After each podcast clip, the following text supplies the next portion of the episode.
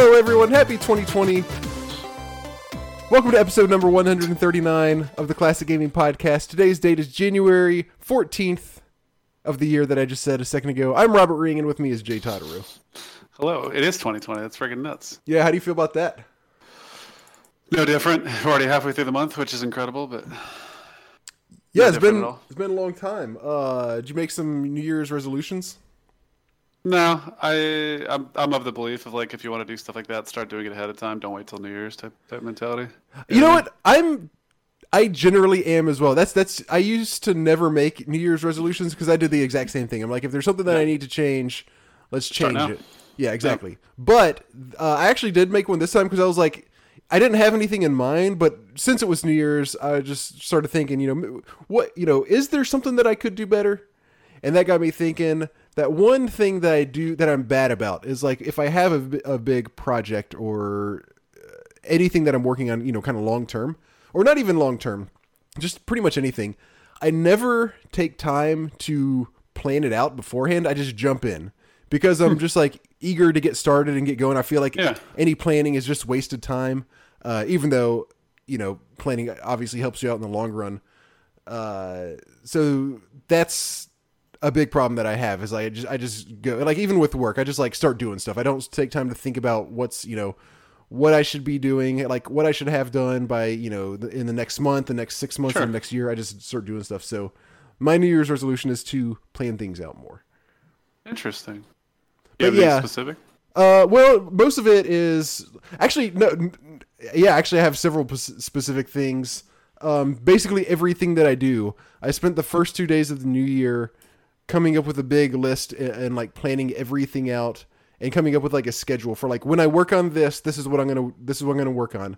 Uh, so like the game that I'm working on developing, I have a long term schedule for what I want done in a month from now, three months, six months, and a year from now. And then I also have like for the stuff that I'm working on right now, a little bit more specifically, what needs to come first, what needs to come next, and all that kind of stuff. Then for uh, like I've been like I told you at the beginning of last year, I started playing guitar again. I came up with a schedule for this is what I'm going to practice. Every time I sit down to practice, I'm going to spend you know X amount of time doing this, X amount of time doing this, X amount of time doing this. So I'm not just kind of like sitting and dicking around Sure. uh, and just just other things like that. Uh, I started. Well, I'll, I'll get that in a second. But yes, basically any, just about any hobby that I have, I've I've planned that stuff out, and then I came up with a uh, with a kind of a daily schedule, which is from this time to this time, I'm going to work on this and that, so that I so I can kind of keep things in order and not let stuff fall behind.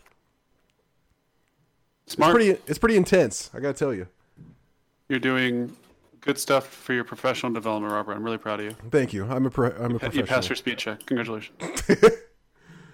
Uh, also, you so you know, um, at the end of last year, I became the world's uh, biggest RPG fan.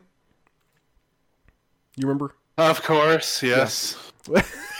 you sound you sound so uh, so fed up with Disappointed. it. Disappointed. Disappointed. Well, um, since then, not only have I become the world's biggest RPG fan, but apparently I've become the b- world's biggest weeb uh, because, uh, along with playing tons of RPGs now, I started. Uh, I did watch uh, all of the first se- or uh, the the first season, the first series, uh, Neon Genesis Evangelion. I haven't watched any of the follow up series or anything like that yet, but I did watch the the, the main series. I've never watched it, but I've heard good things about Oh it. Oh man, I had seen the movies before, and the and they're basically more or less condensed versions of the series. But holy shit, the series is really good. Uh, then after I finished that, which was not that long ago, I started watching Gundam Zero Zero. Okay, then I bought a model Gundam that I think I told oh, you about. Jesus, Robert. Are you, are you kawaii now? Uh, no, I th- I don't. I think just weeb. Uh, I think just pure weeb. And then Oh, no. I started learning Japanese. Oh, you know what I'm going to call you. I can't say it on the podcast because they may find out, but you know who I'm going to reference here. Uh, yeah, okay, yeah, I do know. yeah, a friend of an old friend of ours. It's it's it's not anybody that any of our listeners know. For for you guys that are probably curious about. You never know. He's in, in the fucking wake just waiting for us. So yeah, I don't know what um I don't know. I was just like it, and I okay, so I'm not going to say it wasn't related to me getting into this stuff, but when I had the idea, I wasn't thinking about RPGs or anime or anything like that.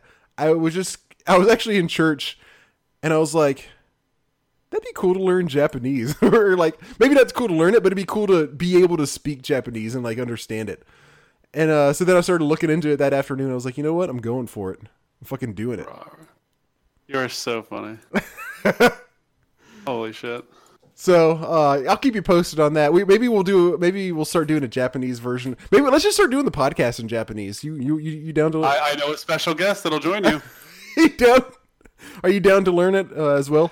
No, I mean I, I, I've no, nothing against the Japanese language. I just don't want to learn a language. I'm No, fucking lazy. I know. I hear you. That's. I've I've never been interested in learning languages, uh, and I don't know. Again, I don't. I just thought it would be cool to uh to do. I was so obviously as, as there's a Reddit for a subreddit for everything. There is one for learning Japanese, as I'm sure you could guess. Um, there was a post on there uh, a few weeks ago, and it said like, so there's um a thing where you can apparently do basically uh, like FaceTime, like uh, like like video calls with people who speak uh, native Japanese and like have a conversation with them just to like practice and see how you're doing and stuff. There's some website I don't know where you can fucking sign up and do that. And uh, somebody made a post on the subreddit and it was like, "Hey guys, uh, when you do this, please don't be weird." Oh no. yeah. Apparently, some guy like learned Japanese and then got on this thing and started talking to some girl and immediately just started telling her how he wanted to save her and bring her to America and take care of her. I. Thanks, Robert. Mm-hmm. I don't want to live on this planet anymore. There's another pretty good one where somebody asked if there was a uh, a quick way that they could learn Japanese just for reading manga. So enough about me. Let's talk about video games. Yeah, yeah. Let's let's. That is like. I, that whole phase, I feel like, has gone away a little bit. At least maybe I don't experience as much. But when you and I were very versed in StarCraft, that was so common, and it was so Wait, wait, wait, what are you talking about? What was common? What are you like about? people being obsessed like with Korean culture and Korean women and like Mm. when we when I would go to events, it was always really weird to see people that I know interact with it wasn't the weirdest part was it wasn't actually for the most part Korean women, it was the Korean professional players. Because people were like so awkward with them. They acted like they were like a, a like foreign um celebrity. Like obviously they are a foreign celebrity, but I mean foreign like outside the the the planet. Well, yeah. You- they, they, they would treat them in such a weird way. It's like these people are human. Like they yeah, but I, I don't think that's because they were Korean. I think that's because they were uh, art like StarCraft freaking like superstars. I would agree with you if it wasn't the, the if people weren't so weird about the culture too though. I met Polt, and I all I did all, was tell him over and over that I that he's the best Terran. He's I was actually watching him stream this week. He's still playing. Damn, he still plays. Holy shit! He knows I think he knows three languages. He has I want to say two degrees. That kid's friggin' nuts. All Koreans are pretty fucking genius. Yeah, actually, actually, Polt was one of the. He was one of the players because I worked with him when I worked for Cooler Master. Uh, he was one of the better players that I ever interacted with. You Oh, know, really? sometimes you'd interact with the players and they would be like, "All right, let's get this over with." Like, like they would drag. Oh, yeah, yeah, yeah. Pain in the ass. It was like, dude, I'm doing this to help promote you. Like Jesus, like this is my job, obviously, but I'm also here to help you promote you and to to you know promote what you're doing and um, to help grow your brand and stuff. But like Polt, it was like I would send him like how's your day? And he'd be like, oh, yesterday this crazy thing happened, and I was playing StarCraft, and I found this new build, and blah blah. And I was like, oh my god, this guy's awesome. And then I could take what he said and you know fix it and print it or whatever. That's But, awesome. uh, he he was very cool. He's very cool. Apparently, um, you know, Wolf, the uh, the StarCraft Yeah. announcer, he was I was watching saying him commentate today. So he lives in Korea and he's lived there for a while. He was talking one time about how like Korean kids learn how to like count change when they're fucking four years old and like their parents will send them to the store to like get stuff and they know how to like give the right amount of money and stuff. Could you imagine trying to do that when you were four or five years years old? It would have been a Yeah, fucking mess. Yeah, hundred percent. But it would be a good experience for you, right? So you grow. Oh yeah, I mean definitely, but we're fucking idiots over on this side of the planet. Oh, you're so funny. Um, I know that. Do you want to uh, talk about news? Yeah, let's talk about the news. Do you watch any games done quick? I did watch a lot of games done quick.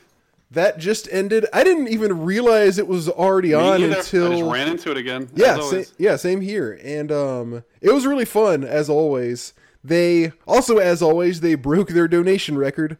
Yep. Uh, once again, they made, uh, they raised three million one hundred fifty-five thousand four hundred fifty-four dollars and fifty-six cents for uh, the Preventing Cancer Foundation. yeah, I think there were like three million eighty-two thousand, something like that prior. Like that was, It the was prior goal. three million, I think, forty something thousand. Okay. Uh, and the average donation was fifty-eight dollars and twenty-five cents. They Wow. had apparently fifty-four thousand one hundred seventy-five donations. I don't know if that math adds up. That's just the numbers that I'm getting from their website. I, I'm sure the math probably does add up. So they've donated. They said that in the ten years they've been running, they've donated tw- twenty-five over twenty-five million dollars. Yeah, yeah, yeah. Prevent Cancer Foundation. That which is- is so friggin' crazy. That is insane. I, I Um, respect the shit out of what they're doing. It's yeah, really no shit. It was uh, that is that is really crazy, and that's just for Prevent Cancer Foundation. That's only half of their events because the other ones go to the summer one do, goes to uh, Doctors Without Borders. Oh yeah, that's right. I forgot about. Oh yeah, you're right. I didn't even think about that. I didn't think about it until just now either. Wow. Oh, that's even more impressive. Good for them. it's fucking crazy. It is cool, and I, I love. I, I will say I watched a bunch of speedruns, and then I actually there's this YouTube channel. Shout out to uh, oh, let me find his name. Hold on a second. So actually, this guy does such a great job. Uh, he did a punch out uh, speedrun. Sorry, I'm gonna use my keyboard for a second. I can deal with it.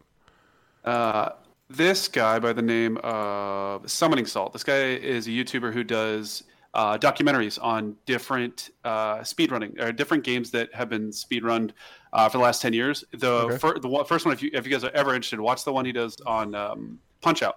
He does the one on the history of blindfolded Punch Out from start to finish, and it is 40, 41 minutes, and it'll go by in ten minutes. He does a great job. He has a great voice. His inflection's wonderful. His level of knowledge of the topic is great. Like his pacing is great. It's just it's a. I've watched probably eighty percent of his YouTube videos now.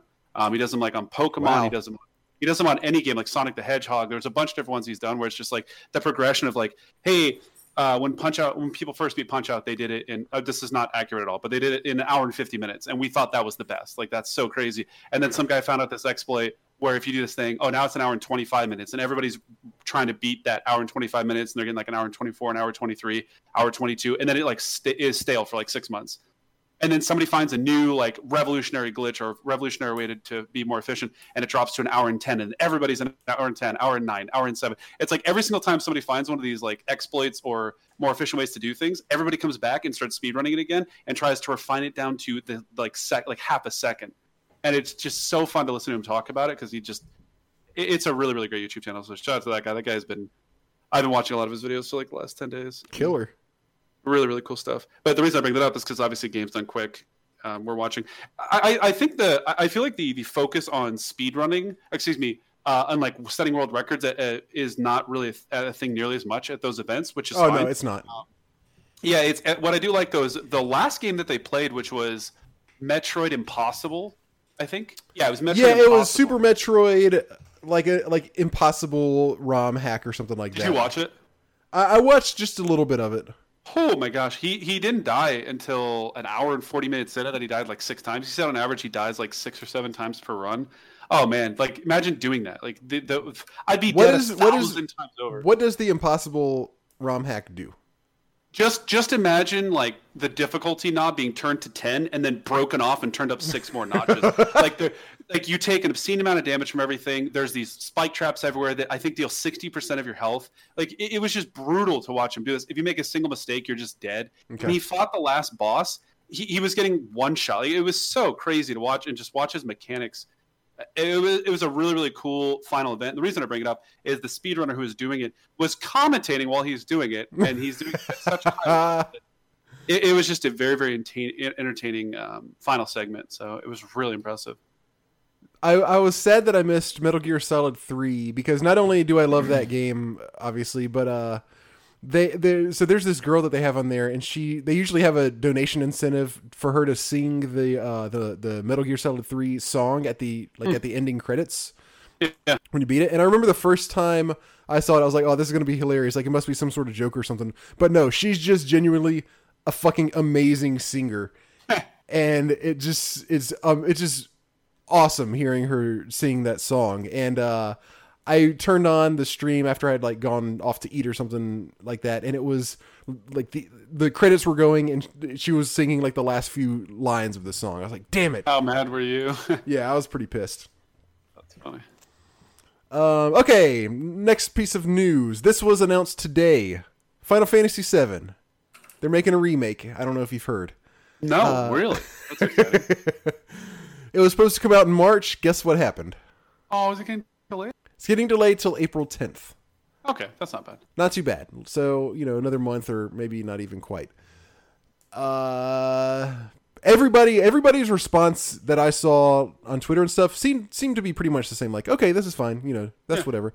My I'm a little bit concerned because in for me, it's like how long has it already taken to make this game? So there's apparently, you know, it's not quite ready. Is three weeks or something like that gonna actually be enough time to fix whatever is wrong after this many years of working on it? Hopefully, I'm just being paranoid. I really, I, I'm, I'm, I will If be it was a playing this Kickstarter, game. I would agree with you. Yeah, You know what I, I, mean? yeah, I will definitely be playing this game. I don't want to talk shit about it, uh, but I am just a little bit nervous. But uh, anyway, so that was announced today. If it was Nintendo, I would tell you not to worry, but everybody else. Yeah. Uh, this is pretty big news for uh, ad- for point and click adventure game fans. I think we have one of those on this podcast. Really? Yes, Blade Runner, the 1997 uh, point and click adventure game, obviously based on the movie Blade Runner, is now out on GOG. It uh, had been, you know, kind of just in limbo forever, like you know, lost where wherever games go to die and then later on be resurrected by GOG. And uh, it's supposed to be a really, really good point and click adventure game. I've never played it. I didn't even know about it until probably four or five years ago. But uh, everything I've heard, it's supposed to be a really fantastic point and click adventure game, and uh, it's on GOG now, so that's fucking killer. And it's only like ten bucks. So uh, I will be. I haven't bought it yet, but I will definitely be uh, picking that up soon and, and playing through it. Warcraft Three Reforged. Oh God. It has Summer 2019, boys. Summer 2019. uh, January twenty eighth is when it's coming out. Yep. Yeah, thirty dollars. Thirty bucks. How do you feel? and you you- don't. You don't oh, sound too happy. You can't download your old. I'm, I'm just pissed because Blizzard is just Blizzard. But they you. Wait, what's wrong I though? tried to. I tried to access my old Warcraft, and the only way to do it now is to go and find the discs. You can't download it. oh, okay. That is bullshit. Yeah. Yeah, I was like, oh, okay, I'll just download from website. It's like, oh, you have to pre-order Reforged, and I'm like, no, no, it's okay. I already own the old one. They're like, yeah, we know, but you're gonna have to buy the new one in order to play the old one. I'm like, like you guys just gotta stop. Like, what are we doing? Uh, yeah, Blizzard, they're on a roll. 2019 was their year. Let's see what they can do in 2020, boys.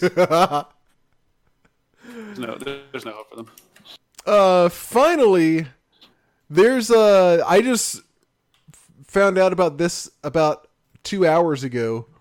I was reading this article on uh, Destructoid.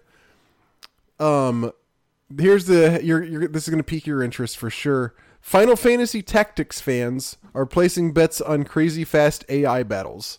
Apparently, there's this Twitch channel where they have AI um, Final Fantasy basically two AI teams fight each other in Final Fantasy Tactics.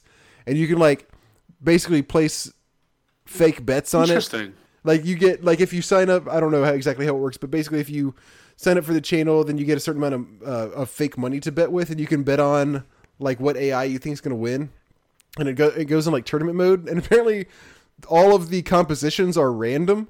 So you might get so some like one team might be doing really good for a while, and then you know like a fucking super strong team might come in and just stomp everybody just based on their on on what uh, like characters they have. You know, it's uh twitch.tv slash fft battleground. In fact, oh here I'll post this to you. There uh there's a stream going right now. No. Oh, you, and I don't even I have no idea what what the hell is happening on the screen right now, but um, 1,100 people are watching. 1,100 people are watching, and uh, I see a lot of uh, a lot of text just scrolling by at the moment with uh, Final Fantasy characters popping by at the top. Looks like they're adding items and stuff. This is interesting. Oh, and abilities. That's cool. They're designing characters. I think the chat is designing characters. We're not going to get to record this podcast anymore tonight, are we? yeah, I'll see you later. They are actually allowing chat to de- to design characters, and I'm being dead serious. They That's use cool. exclamation point. Oh, I see. Okay. Like, yeah. So they're kind of voting so on what's going to be okay. I'm gonna take off my headset for a second. I'm just taking off my jacket. I think he's watching the uh the stream. Um That's all I got for news. Time to talk about video games we've been playing over the past several weeks. It's been a little while. Yeah, You know what I'm saying? yeah. Um, unfortunately, I, I wish uh, the holiday could have been more of that, but Always. freaking so much. You know what I mean? Like every, I was like, man, I I have so much time off work. Like blah blah blah. Nope. The uh, harsh real- reality of reality has come back to hit us all in the face. Like so many bricks. We can place your bets now, Robert. Oh, good. We Bet have different on- maps too. I'm done for. I'm so fucking distracted. Why would you bring this up? you knew I was gonna be into this. Put a bet on Ramza for me. Uh, I don't think Rams is here. Okay, then the Chocobo. There's no chocobo. There's a goblin. The Chocobo kind of sucked, didn't he? I remember I got one, Um, and he didn't do very good. good. They they fall off. Like the red chocobo in particular has a meteor type ability. That uh, well, why are we talking about Final Fantasy Tactics? Do you really want me to talk about in the podcast? Uh, game? You can't talk about this game to me. Uh, the chocobos are generally pretty okay. They're great when you mount them because you can have characters fly across the map and do crazy fucking damage in like a single turn. Oh yeah.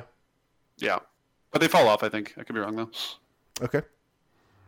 All right then. Um, games. You go first.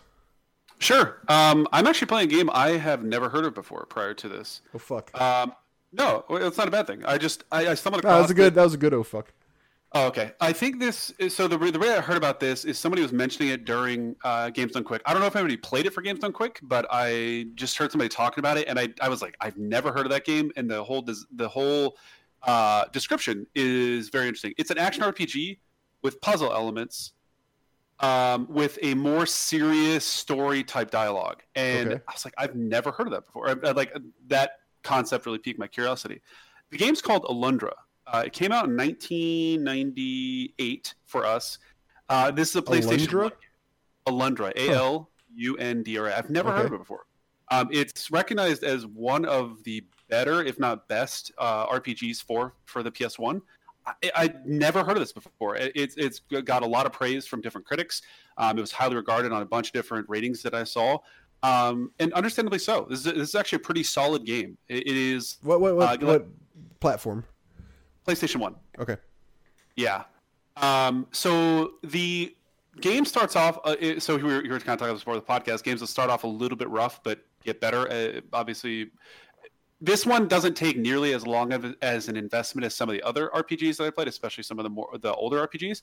Uh, but this one at the beginning was like it started to lose me a little bit. So uh, the game starts. You're on a boat and you basically can walk around. You have the ability to jump. Uh, you have the ability to talk to people. You can use your weapon at a combat because again, it's an action RPG. And then you have this dash type ability, which I'm not a huge fan of, even still. But essentially, you press and hold the, the button, and your character starts to like build up momentum, and then you choose the direction, and he dashes that direction.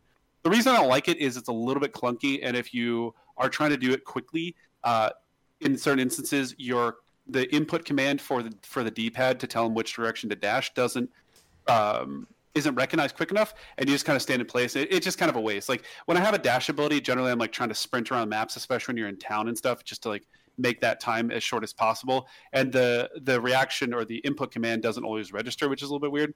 Sure. Um, I, I tried on both my my Xbox controller and my keyboard, and they both had similar uh, reaction times. So that was a little bit weird. But regardless, so you start the game. Uh, you're on a boat. You have to talk to a couple people. General early game RPG stuff. You have to talk to people to trigger an event. Um, and you basically everybody's like, "Oh, you need to go to bed. You need to go to bed." You, or, it's really weird because like, you're talking to these people on this boat. They don't know you, and they kind of talk to you like some of them talk to you like they know you, and other ones not so much. like some of the people be like, "Oh yeah, you're the weirdo, that, the weirdo that was screaming in their sleep last night." And I'm like, "Okay." And then other people are like, "Oh, I was I was really worried about you. You were like yelling and screaming." And I'm like, "What the fuck? Like, what are they talking What? about? Like, this is yeah." So it's kind of weird. So they talk to different people, and they're like, "Oh, I think a storm's coming. Why don't you go take a nap?" Okay. So you go take a nap. Um, These guys are really and- looking out for you. it was it was weird. Like the, the dialogue was a little bit awkward at the beginning, and it was it was kind of childish. Like typical or, or typical RPG of this this era, for, at least for me. Uh, the dialogue was a little bit weird. It was a little bit childish. Okay. And then an event happens, the boat crashes, and you're you're on this island with everybody who crashed with you. Everybody, I, I believe everybody survived. I did no nothing was said otherwise. And then you um, you get knocked unconscious, obviously by the crash of the boat, and you have this vision that you need to go to this place. And there's this like angelic type creatures that's like, hey, go do that thing. That's good for us. And then there's like this demon like creature that's like, hey, don't do what that guy's saying. And then they start arguing, which was actually pretty interesting dialogue. Um, and then the dude's like, okay, do whatever you want. It's not going to stop me. Like I'm too powerful. Like go fuck yourself, essentially. Um, Okay. So you get to this town. You're like, oh, I recognize them in the town. I need to go to this place for for the quest or for the beginning of it. Obviously, you don't get to go directly to the main uh, quest. You get dragged into side quests, right? Of course, it's an Right, RPG, right. and immediately you get dragged into a bunch of different quests. So you find out this dude's sleeping, um, and it's assumed that he's You dying. find out a Uh, dude is sleeping. yeah, he's like stuck sleeping, and and people Oh, are like okay. crowding on his bed. Yeah, he's like stuck in a deep sleep, almost like a, a coma. I guess they they don't say that specifically. They just keep saying he's asleep. Um, and you find out that he's been asleep for a while, and he's having like he like looks really stressed in his sleep. I think is the way they describe it. Okay. Um, so they tell you to go find this doctor. This doctor's like, "Yeah, dog, I'm, I I can't do anything. I've I've done a ton of research. I can't figure it out." Okay. So, but he's like, "Hey, there might be something in this crazy house out in the middle of the woods. I don't know. It's really dangerous though." And you're like, "Of course, I'm going to go there." And he's like, "Don't go there though." And you're like, "Of course, I'm going there." So Don't you- worry, you I'm not. Yeah, don't don't worry, I'm not going to go there. And then as you're like, "Where was it again? Can you show me on the map where it was?" I wanted to make sure I don't go that direction. Exactly. Yeah, I want to make sure I avoid that place. How do I get there though? Um, so you mosey your way to the house, even though you told the dude you're not going to go there. Um, and this is where the game starts, really, for me, because you know the the beginning intro part, you don't get to fight any monsters, you don't get to do any action RPG, right?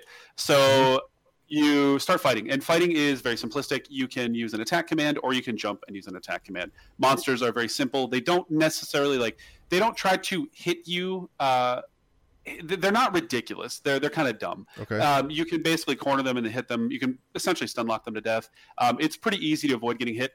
I will say your hit radius is very small, and it's very similar to the dash command I was talking about with the input. It's very hard to like move and then attack immediately. There's like this like little bit of delay that I was trying to get the precision down on because Oh, really? that's the only time I was really getting hit is when I would move into the same range as them Mhm. and then try to swing, and I would be slightly too slow and I'd get hit, and it was it was kind of annoying. Um, your health bar is weird. It's like I thought it was money at first because at the top of your screen you have like this. Obviously, it's like a fraction. It's like out of ten, and it has these diamond shaped icons. And I was like, I think that's money. And then I started acquiring them, and my money wasn't going up. And I'm like, oh, is that health? Like it, it, it's Huh. kind of weird. Like when you see it, it's not. You don't recognize it as health. Like in most games, it's like, oh, it's a heart, or it's a potion, or it's something red. Uh, generally dictates health, right? Yeah. Or, or at least it points towards health. Um, so you're going through this dungeon, and this is where the game picked up for me a lot. It was there, there's some puzzles. The puzzles are really, really simplistic early on, which are which is not a bad thing. It helps you to get your bearings straight. It helps you to understand the different mechanics of the game. Um, you can essentially pick up objects and move them. Certain objects break on impact, other ones don't, and you can utilize, those to press switches. Um, obviously, you can push put the object on top of a switch to hold the button down for you, similar to like I think Zelda, yeah, Zelda has objects like that as well. Um, you what? can also to like pick up objects and or push objects on top of switches in Oh, order sure. to Right. Okay. press them down. Yeah. Uh, you can also like flip switches, obviously, but there's like certain certain puzzles I've interacted with so far. You have to do it in a certain order. Uh, but again, the early on puzzles were very simplistic, and it's again, it's not a bad thing. Helps you to understand uh, how the game works, and then you know ultimately it starts to build from there. The puzzles uh, have progressed at a pretty good rate, and I actually enjoyed some of them. Um, some are pretty simple though. Uh, even as you get a little bit further on, like there are ones where you just have to light up a bunch of objects in a certain order, and it's kind of annoying, and you're just like repeating a task over and over and over until you get it right, which is whatever. But uh, that was that one was kind of bad. Some of the other ones were a little bit more fun. The combat, however, hasn't really gotten much better. It's it's not bad. Uh, but obviously, it's very simplistic, right? You can attack, you can move, then attack, or you can jump and attack. Uh, Okay. If mobs are flying, you can hit them in the air, etc., etc. So, uh, long story short, you explore the house. Uh, you find out that you are of a certain clan that has the ability to go into people's dreams. Okay Okay. very interesting. So I was like, oh, that's kind of cool. Okay, so I have the ability to do this. Obviously, the next step is to go back to the sleeping dude, go into his dream, and figure out what's going on with him. You go into his dream, and the most obnoxious puzzle of the game. Oh, so no. I, I- it was it was really. I was like, oh, this is kind of interesting. So you go over, you flip the switch, and these two blocks disappear, and I'm like, okay. So you start walking down the path, and then two more blocks appear. So you have to go back to the switch and hit it again, and then walk back through the area that was blocked by those rocks, and then two more rocks appear further on the path. Oh, So you're basically backtracking further and further and further, until, and I think it's four or five times you have to do this, which is kind of like. Like, yeah, it was it was a little frustrating. And I was like, oh, maybe I'm just misunderstanding it because there are two paths. So I was like, maybe you're supposed to like go to one path, use it, or flip the switch, and then maybe go to the other path. I was like trying to figure out maybe they're trying to teach me something. No, I, I tried a few different things, and realistically, the only thing I found is a lot of backtracking, which was kind of a turnoff. Mhm. Um, and then you fight the boss. The boss is kind of cool. It's a so early on you've been fighting like these jelly type mobs. Um, it's a bunch of these jelly type mobs combined into one, and you essentially beat him up until he breaks apart, and then beat up the smaller parts until they get Sure. really small, and then crush him and kill him. Um, and then you obviously rescue the dude. You go out of his dream. You have some dialogue, and then the game starts to take a more serious tone. Um, it was interesting. The game Hmm. early on was very like very lighthearted. You know, typical early RPG kind of commentary, like "Welcome to the town." Oh, you're special. Oh, you're from that clan. You- right. you- oh, you're special. you know what I mean? Like I see in it. early RPGs, you know what Yep. I mean? Like every RPG early on, it's like you are the one. You're, Oh, yeah. you're the special. Except for Earthbound's the one exception for me because they just do it in such a way that it's so funny. And Yeah, it's but- like yeah, it's either that or you're a farm boy up. You're gonna grow up to be the greatest warrior of all time. exactly, and that's kind of how this is. Like even when you leave that one of the houses early on, like this girl approaches you and she's like, "I've seen you in my dreams." And I'm like, oh, "God, like Yeah, you have. Super stuff." She's a child, Robert. oh, never mind. no, you didn't. Uh, I actually don't know. But uh, so, you, so you learn you have this ability to go in people's dreams, and that is that is kind of the pattern of the game. You go through uh, different um, dungeons. You know, obviously you have the puzzle mechanic, and then you have this dream walking ability. But the dialogue gets pretty serious. Uh, in, in all seriousness, like it gets into topics of like depression at times. Like there are certain Huh. people you interact with that express express de- depression, and I, I didn't get it at first. I was like, oh, this person's just kind of demented or something, or they're weird. And then you talk to them more and more, and you just figure out that they're just really depressed, and you're trying to help them overcome it, which is kind of interesting. Yeah. Um, the other the other serious topic they talk about is human existence. Like it's like these people are struggling with. They- My understanding, this is my understanding of the dialogue, is like they're basically struggling with with human existence, like basically self actualization, which was is like the concept, like existential crisis type stuff. yeah, exactly. And it's like it, it's weird. It, it, it, the, the dialogue, I was like, I think I'm over. I'm reading too much into this. And then I talked to the guy a few a few times more, or I think it was a girl actually. I, I don't remember, but anyways, I talked to him a few more times, and and I was like, oh, I'm right. Like they are actually talking about human existence, like as a concept, and I'm just like, oh, this is kind of cool. Wow. Um, and then the puzzles started to ramp up a little bit more and get more interesting. So um, I'm a few hours in now, three four hours in, uh, and I'm actually really enjoying it. The uh, the combat is, is, is growing on me more and more. I'm getting more accustomed to the inputs to to be able to get more effectiveness out of, out of it. The combat's not super hard. I've only died a few times, and it was just me making some like really greedy mistakes or something stupid. Uh-huh. Um, the music, I will say, is pretty okay. It's it's uh, it's I could take it or leave it. It doesn't do much for me. It's there. It's nice as like some some subtle background noise. It doesn't pick up very much, uh, but it's not anything memorable. Like if you asked me to uh, pick it out in a lineup, I wouldn't I wouldn't be able to do it. Like Right. it, it's just not memorable at all. Um, and then the sound effects overall are okay. They're they're not they're not awful, but they're they're just okay. There's they're not like you know like certain games you play and there's certain sound effects you're like that is a that I need to hear that sound again. Like there's just certain ones that just really bring to you. yeah. Unfortunately, this one uh, this one doesn't do it. Um, trying to see if there's anything Did else. you say? I'm sorry. Did you say when this came out? Uh, 1999, oddly enough, Okay. or 1998 here rather. Yeah, 98. this was a this was a a gem. This is a bit of a gem that I've never heard before. I, I have a feeling somebody's going to write in and be like, "I told you guys about this a thousand times." And you Probably. go- Yeah. Ah," You know what I mean? But yeah. Yeah. um, yeah, it, it, it's a very fun game. It is, like I said, it's something that I, I didn't expect to like it as much as I did. Uh, I, I, when I when I saw the the synopsis and the description of the game, I was like, oh, that's a really cool concept. And usually when I when I look at that and then I like the description, I go to play it and I'm like, oh, it's loosely a puzzle type game or it's loosely you know this or that no this game is is is accurately de- descripted and people said that the story gets a little bit serious and, and they're right I, think it takes a a, a good um, more serious tone to it uh, i'm definitely enjoying it and i will probably continue to play it at least for as long as it holds my attention i guess Wow. The simplest form.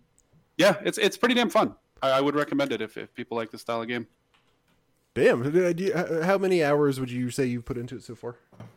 Um, so, oh, that I forgot to mention this. The, the one of the things that kind of irritated me when you do die, it's like, hey, do you want a quick start? I think is what they call it, or do you want to go to the title? Holy shit! If you don't save, the quick start sends you so far back. Oh, Eh, shit. I lost a lot of progress. Um, I did a few reboots. I probably played seven hours, but on my main file, I'm four and a half, almost five hours deep. I want to say. Um, I lost a little because I got really tilted the first time I, I, I did that. I was like, I just lost an hour and five minutes Holy right shit. off the bat. Oh, yeah, I was so because it was like literally I, I hadn't saved. I didn't know that there was a what the save mechanic exactly was. Uh, but then it teleported me back to the very beginning when I got off the ship, and I'm like, "Oh my god!" And then the second time, I, I just forgot to save again. I was I was a little Oh, bit further fuck. in when it happened, but it wasn't too bad. Yeah, pretty fun game though. Sounds really, uh, really interesting. Yeah, it's made by a developer called Matrix Software. I, I didn't recognize the name. Japanese, of course. Hmm. Okay. Let's see what else they made. Dragon Quest. They made some Dragon made Quest Dragon- games. Oh, okay. They made Final Fantasy three for the DS. It looks like. They like did the port, I guess. Yeah, they did some ports for Final Fantasy five. Hmm, okay, looks like they did some port games. Nothing, nothing on their own. Well, how about that? Anyways, All right, I've actually got uh, three games: one short, one middle, and one a little bit longer to talk about. I think we'll go in that order. Um, As a tease, my the the one I'm going to talk about at the end is the next installment on my quest to play through all of the main Final Fantasy games.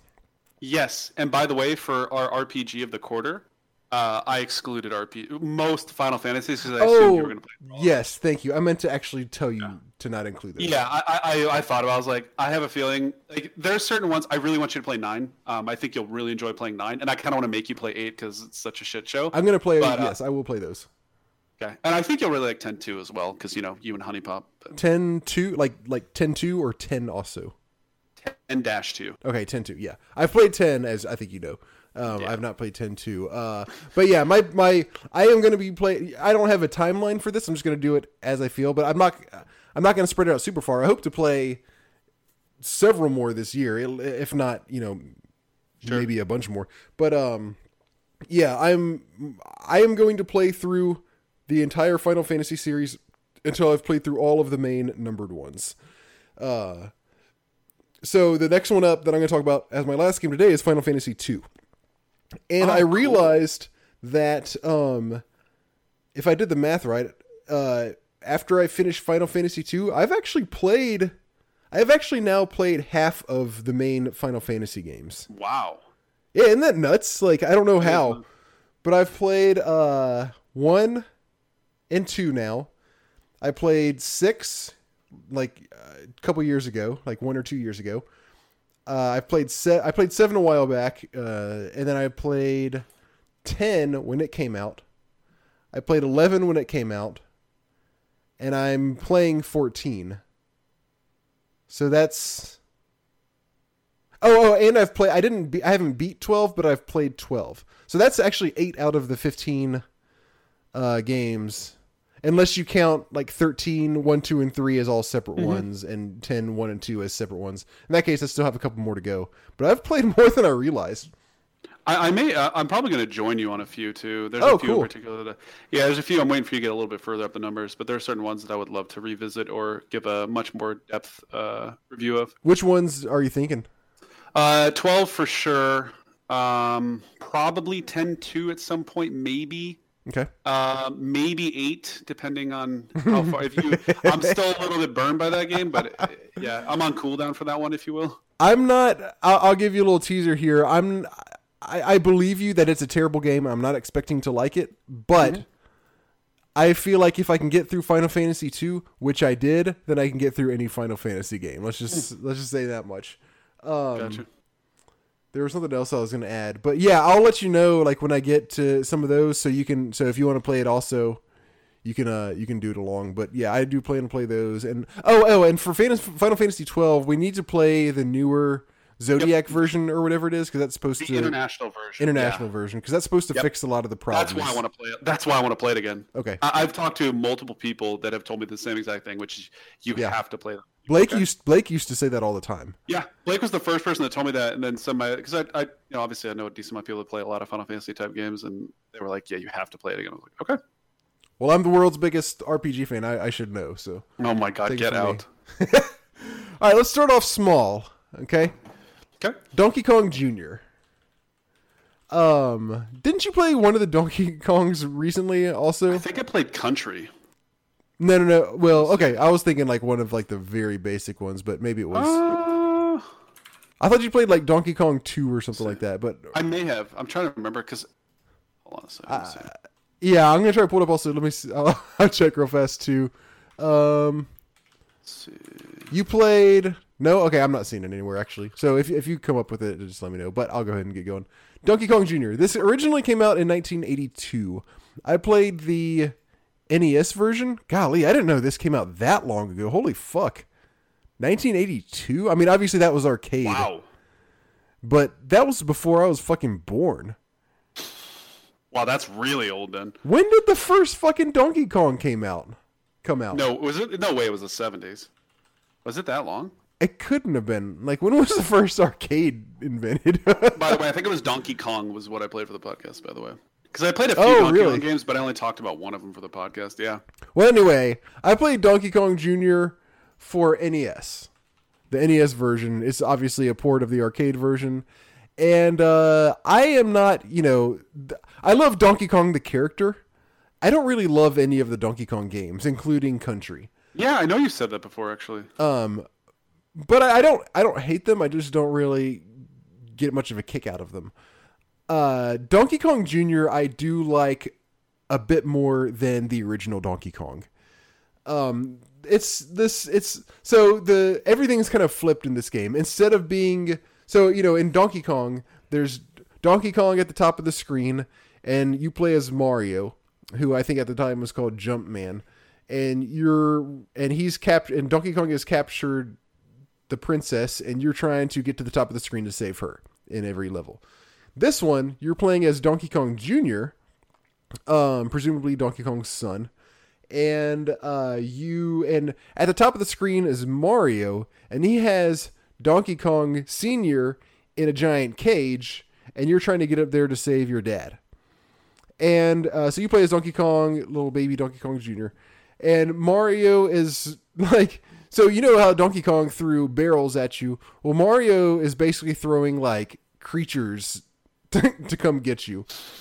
Um, so the first level, for instance, actually no, this is the second level. He's throwing. I forgot. I forgot what's coming at you in the first level, but in the second level, uh, oh, I think it's like little alligator creatures.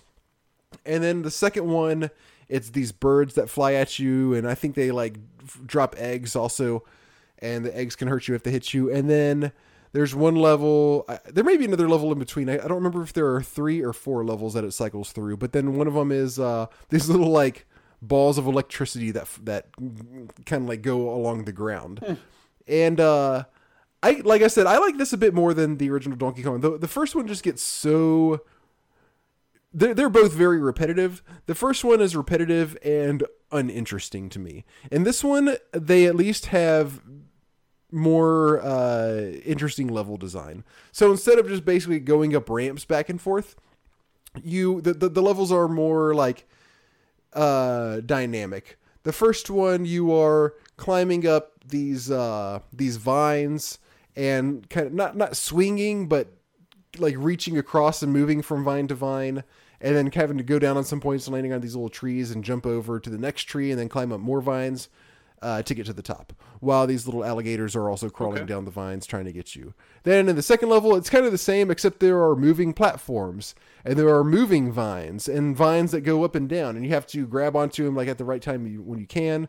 There's a little trampoline that you have to bounce off of at just the right time to land on this platform, and there are birds that you have to dodge while you're climbing on the vines, which which gets, ow, which I just, damn, I just did something that hurt the fuck out of my elbow.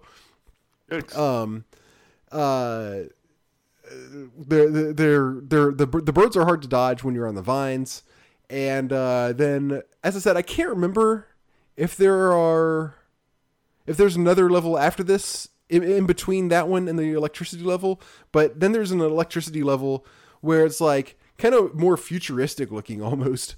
And you're going on these platforms and you are kind of going back and forth sort of like the the, the like the, the classic original donkey kong level. But you are uh, but there are these little electricity balls that are basically circling any given platform. So you have to jump over them when they get you know when they run by you on the floor. But at the same time there's going to be one right above you on the platform above that that might potentially be on the bottom of that one. So you got to be like really careful when and where you jump to make sure when you jump over one that you're not jumping into another one. And then after you finish that, then you get to this level where Donkey Kong's at the top of this. He's at the top of this uh, structure, and there are these chains uh, hanging from it. And not all of the chains, but some of the chains have this key on them, and you have to climb up.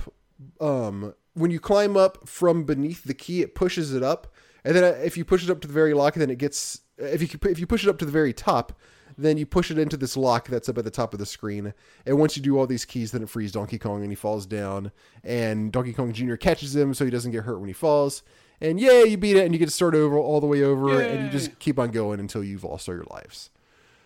So, you know, it's nothing groundbreaking, but to me, the level design is much more varied and it makes it much more enjoyable you know, this is relatively speaking, of course. I didn't like, you know, like I said, it was not just a fucking blast to play this game, but to me, it's a lot more fun than the original Donkey Kong, just because the levels are more interesting to play. Uh, there's a little thing where if you're climbing, when you climb up uh, vines and stuff, if there are two next to each other, you can instead of just climb up the one, he reaches across and he's holding on to two vines, and uh, he uh, and he climbs up faster if you're doing it that way. But if you're going downwards, then it's faster if you're just holding on to one vine. So it does like a little, you know, minor gameplay mechanics like that to kind of mix things up a little bit. Um, like I said, I rec- I, I, w- I would play this over the original Donkey Kong any day. None of them are fantastic, but this one is is definitely better in my book. Okay. So there's a there's a little appetizer. Next one is uh, uh, a GameCube game that came out in 2002. You've probably heard of it, Eternal Darkness. Yes, of course. Are you a you a fan? Um, I don't remember actually. Okay, so Uh, let me see. most of, most of our listeners, I'm guessing, are probably familiar with this game. Even if they haven't played it, they probably know of it. It is uh, it's a lot like Resident Evil. It's a horror. Yeah. Kind of like a horror adventure game uh, with a good bit of action as well. Uh, and it was um, most it, it was really widely known for the sanity effects that it had. So I'll get to that in a second. So, like I said, it, think of basically a, a very a game very similar to Resident Evil as far as controls and camera perspective and that kind of stuff go, and even to some extent gameplay you uh, are you play as this girl and her or this woman and her grandfather you get a call that her grandfather died. And she goes off to or he's been murdered and you go off to his uh to visit his mansion. The police can't figure out what happened so you are there to kind of uh check check out his mansion do some investigation stuff see if you can figure out what's going on. So it starts off with you just kind of looking around his house, just kind of exploring and coming, seeing whatever you can find. Uh, and you find um, this book. I forgot what it's called. It's it's not the Book of the Dead, but it's oh, it's, I think it's the the the Tome of Eternal Darkness. Darkness. Maybe I don't know. I was gonna say. it might be. It's it's something like that. And basically, uh, f- reading that and from reading other things throughout the game that are around the house, it tele it doesn't actually teleport her the character, but you as the player, you take on these uh, characters from ancient times, basically. So you go way in the past and you play as this this Roman soldier at one point, and then you play as this girl in Egypt at some point, and, and stuff like that. And most of the time, you're going through fighting zombies and stuff, and the whole point of the game is to kind of like this is all stuff that her grandfather was researching, and you're kind of uh, I guess in reading the books, it's kind of like giving, it's kind of like having you take on the role of the people that the books were about. These people mm. that were cursed for whatever reason and doing this and that and fighting zombies and fighting various evil types of beings and, and, and things. Uh, so you're playing a different character. You, you switch you switch around a lot between different characters because you because you'll play one and then you'll get to the end of that character's story and then it goes back to the woman and then you kind of do some more exploration, find something else to read, and then it gives you somebody else to play as and you play as them for a little bit and it kind of repeats that way. Usually, um, so so the main parts of the gameplay are when you're not the woman. She's kind of like, at least for what I played, I, I didn't. I'll, I'll, go and say I didn't get super far. I, I got maybe four or five hours into the game and she she kind of seemed to be an in between character. She's the main character of the story, but the main part of the gameplay is to me, at least up until this point, was you playing as these other characters. You're typically you what you know get regardless of what the backstory is in all of their cases it ends up with you kind of going through these uh, sort of like dungeon like settings where you're basically fighting zombies or zombie like things uh, usually with melee usually have a sword of some sort. Uh, you do get some ranged weapons, but but primarily you're using swords and things. Uh, there's some light puzzle solving, like very very easy puzzles, such as, um, oh, here's this weird thing on the floor that has three raised spots on it. Oh, guess what? I just happened to find three jars. I wonder, you know, what I'm supposed to do to progress. Yeah, right. Uh, stuff like that when you fight the, the, the, the, combat is pretty basic. Again just think more or less resident evil. I, I would say that the combat is different definitely more refined uh, than resident evil so it's not super clunky but it's not you know fantastic either. It does have a thing where you can target parts of uh, like the zombie's body like whatever zombie you're fighting as it's coming towards you you can hold r or something like that and and push to the side and target its arms or its torso or its head or whatever you want whatever you want to attack um, and so, and there's also a spell system where eventually you start unlocking. It's, I don't know, I, I couldn't quite, fo- I didn't quite follow exactly how it works, like all the ins and outs, but basically you, you, you find different spell components and you can kind of combine them but based on the things you find you can combine them in certain ways and they will result in different spells that you can learn that's kind of the the quick way of putting it, and the best way the best way that I can explain it. Um, and so one spell that, that you find early on is a spell that will repair things, and that that will that's that's mostly used for some of the puzzle solving. Like when you have those three jars, actually you have two of them, but one of them's broken, and then you can use the repair spell on it and then fix it to you know finish that puzzle. Things like that. I don't know how my, my, my guess is throughout the rest of the game that that system is used much more uh, much more and much more fully but i just didn't get too far into it to say. Um whenever you come across a bad guy in one of these scenarios so you have a sanity meter. Anytime you even just see a bad guy your sanity goes down. And as sanity goes down farther and farther and farther you start to experience sanity effects.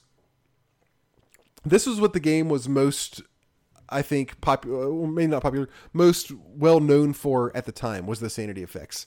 So some of the stuff is like the camera starts tilting really weird angles, a little bit mundane things. Like, you know, it adds a spooky element, but it doesn't really do much. There are some parts where I was playing, I, I don't know if this was sanity stuff like spilling out into the woman's perspective or if this was just something if this didn't even have anything to do with the sanity system itself and this was just something that they put on this part of the game. But at one point when i was playing as the woman exploring this big mansion that there was uh, this really creepy thing that they did where fairly frequently you would hear really loud banging on a door. Oh yeah i know right? And it, and there never turned out to be any bad guy anywhere but even after five or ten minutes of hearing that and, and you know fully realizing that there's no monsters, anytime I heard that banging, it really spooked me. I was like, oh shit, like not the banging, not like a jump scare, but just like, oh fuck, who's that knocking? Like even though I know there's nothing there, it was still pretty scary. So that was that was a really good one that they did. Um, then it does other things like sometimes the screen will just go all black.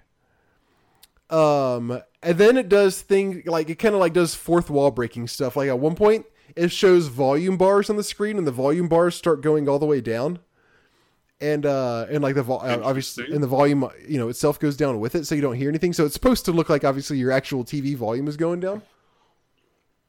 There's one thing where the game will pretend to reset.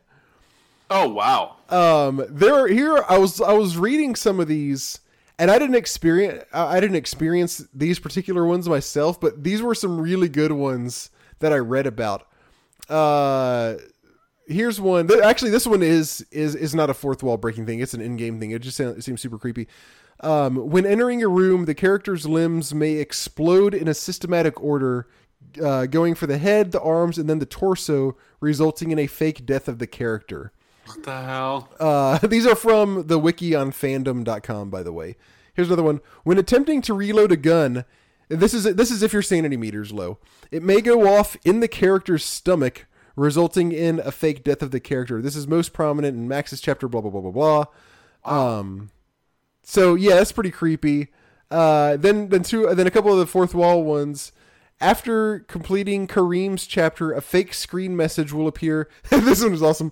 Congratulating the player for finishing the demo of the game. Oh my wow, that's clever. How creative. I know, isn't that awesome? Wouldn't you be pissed? Yeah, hundred percent. And then this one, this is my favorite.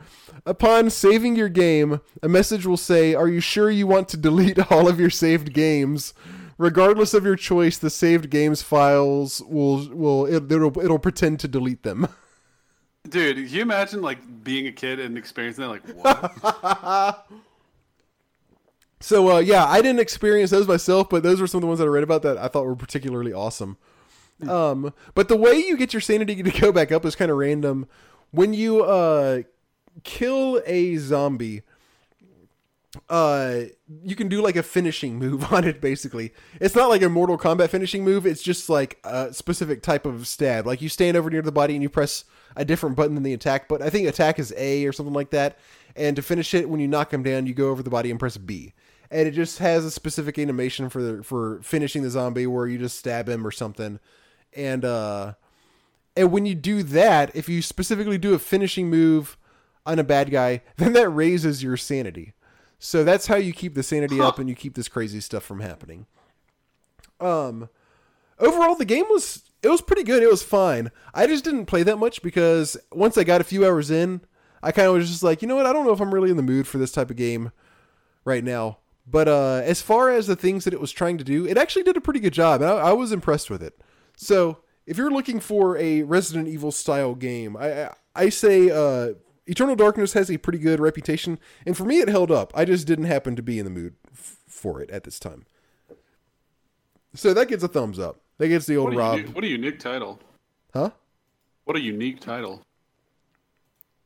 The Unique- title? uh, title, like what a unique game. Oh, oh, sorry, sorry. I thought you were talking about the actual, the literal title. Yeah, Oh, no, no, no, no. Yeah, it really is. And and there have been games that have done stuff like this, but I don't know. I feel like this one is especially effective for some reason. Maybe because it was kind of the first to do a lot of these things, Sure. but it still felt it still felt unique, even aside from that, in some way. So yeah, it, it was a cool game. I, I definitely recommend it. And then, as I said, my last one, Final Fantasy two. So this is the actual Final Fantasy two, um, the, the Japanese Final Fantasy two in America. We uh, the one that's labeled Final Fantasy two, as as many of our listeners I'm sure probably know, is actually Final Fantasy four. But this one is uh, the Japanese Final Fantasy two. It came out in 1988 for the Famicom. This was another. This was not into the uh, Super NES era yet. This was a Famicom game. The version I played, I did not play the Famicom version. I played the uh, Game Boy Advance uh, Final Fantasy Dawn of Souls version. Uh, Final Fantasy Dawn of Souls had Final Fantasy One and Final Fantasy Two on it, um, and they were both kind of updated with with what you would expect for uh, Game Boy Advance graphics. Quality of life. Quality of life. Well, that somewhat, but mostly the graphics, uh, and, and a lot of bug fixes, is my understanding. Yeah. Um, and so uh, this is um a typical Final Fantasy game for the most part. It's turn-based RPG, just like you would expect. You you have a party of four characters. Um, the fourth, so you don't get to pick your characters at the start like Final Fantasy One. I, I'm I guess Final Fantasy One. Correct me if I'm wrong, but as far as I know, Final Fantasy One is the only main Final Fantasy game where you actually pick what your party is. Is that right? Um, I believe so. I'm trying to think. Yeah. Yeah, where you like cust where where it's like anything goes as opposed to you know like Final Fantasy VII, you have a list of characters and you choose three, but that one it's like you could literally have four of one character. so, right. yeah. And they can be yeah, exactly. They can be entirely different, you know, different. They can they can be anything you want. Um so this one you have specific characters that you play as. Now there is some flexibility some flexibility there that I'll get to in just a second. But the way the game works is your party is uh, three characters who are there the whole time, and then there's a fourth, basically rotating character that changes throughout the game. Uh, at the you know the beginning, it's just three, and then you get a fourth guy, and then he goes off, and you get somebody else, and he and something happens to him, and you get somebody else, and then sometimes a character from you you know you'll you'll be four or five characters in, and uh, and then one will go off, and then one of the ones from previous from, from that you had previously might come back. So some sometimes you do get a character back that you had earlier, and then especially in the later game, you end up keeping some of them for longer periods of time. But uh, but that's but but so you get that's the basic structure is you have these three characters that you start off with, and there you have them for the entire game, and then there's a fourth that's kind of like a rotating character. Um, now I said that you don't you know get to outright pick. I want a black mage. I want to you know I want four white mages. You know. Uh, but at the same time, there is some flexibility as to what you get because even though you have the, these three, even though you have you, you can't pick what actual character is in your party at any given time. What this game does is it tried to do something different with the leveling system, which is so characters have basic stats and based on those stats different things will uh like such as HP will level up faster or will, you know, get better faster as you level them up. Okay. But otherwise, as far as their combat goes, the way that this game works is it's one of those systems where if you use swords, then you level up that guy on swords. And if you use spells, then you level up that guy on Oh, okay, spells. okay. So yeah, so you can so even though you have these specific characters, you can basically level them up however you want. Um there are like like like I said, if if a, if the character is more kind of uh has a more has a is like a predilection for strength, then their strength will level up faster or their HP might level up faster. But you can still kind of use them as whatever type of character you want. Um, and this leveling system was, I think, a neat experiment at the time, but it ultimately kind of sucks. Um, anybody who's who's well, just about anybody, because I could sort of see this coming, and I'm not, you know, that uh that well versed in RPGs. I kind of had a feeling this was not going to work out very well, and it doesn't. It really doesn't work out very well because it locks you into things that you're not sure if you want to be locked into. So obviously that's also the case in any type of RPG, you know, where you're locked into, okay, this guy is going to be a damage dealer and this guy's going to be a healer and stuff. But when you have complete free reign, for instance, usually if a guy is a damage dealer, like in Final Fantasy 1 for instance, the fighter, it doesn't matter if he's got a sword or an axe. He can use whatever's strongest. He's just the Yep. fighter. But in this one, since you're specifically leveling up not only HP but you know specific types of weapons, it pretty much locks you into that. So I went with swords on my kind of basic fighter guide just to be safe because I was like you know thinking to myself, okay, this is an old game. My guess is they didn't do a great job of balancing it. If there is a most powerful weapon in the game, it's probably going to be swords and not the axe or a spear or something like that. And guess what? I was 100% accurate on that because you find far more very powerful swords than anything else.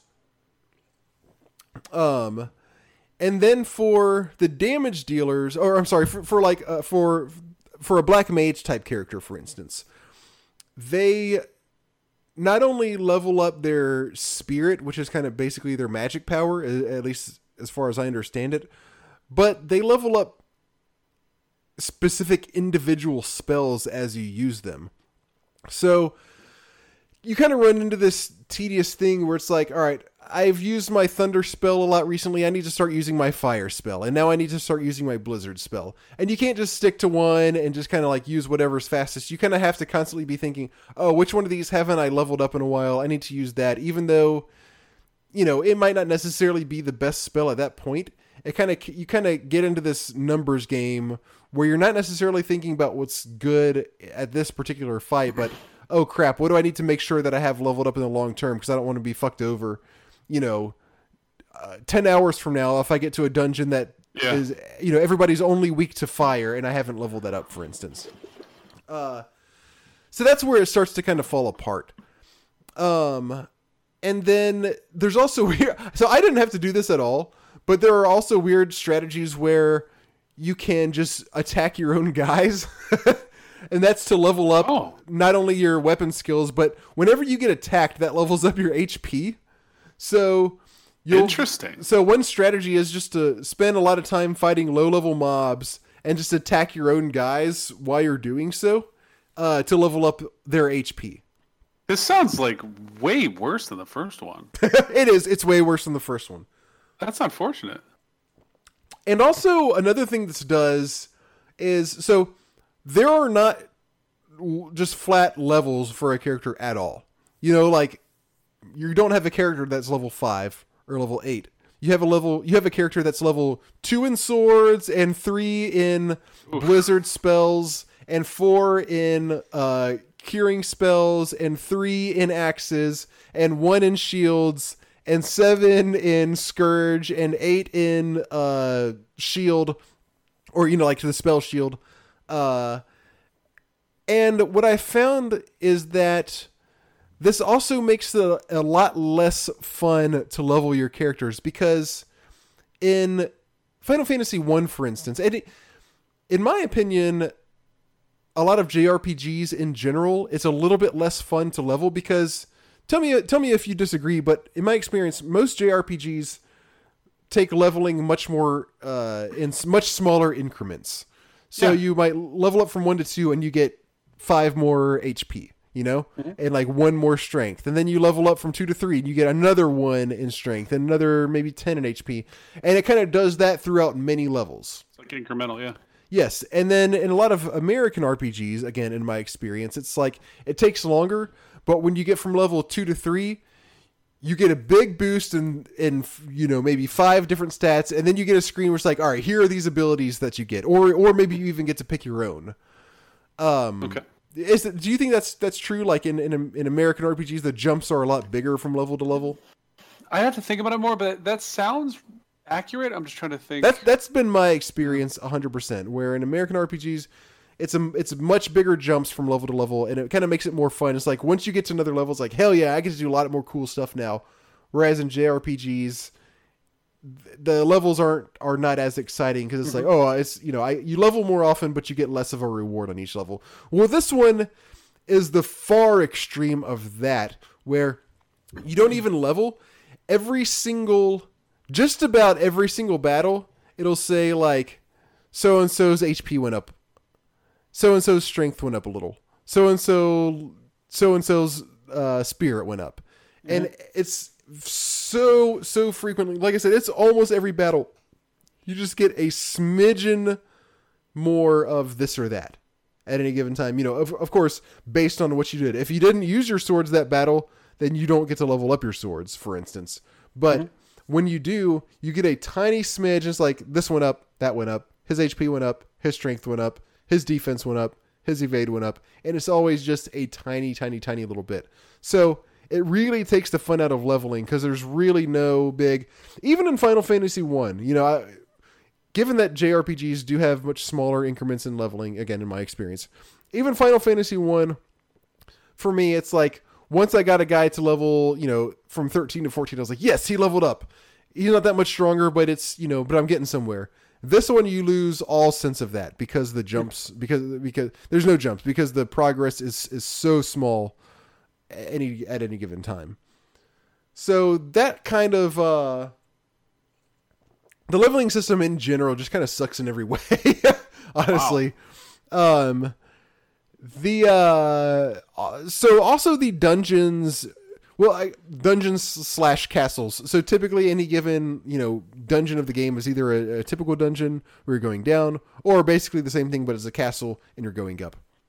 They are very annoying because they're basically mazes with that are that are way too big, like five to eight floors, sometimes even more, and the encounter rates are too high.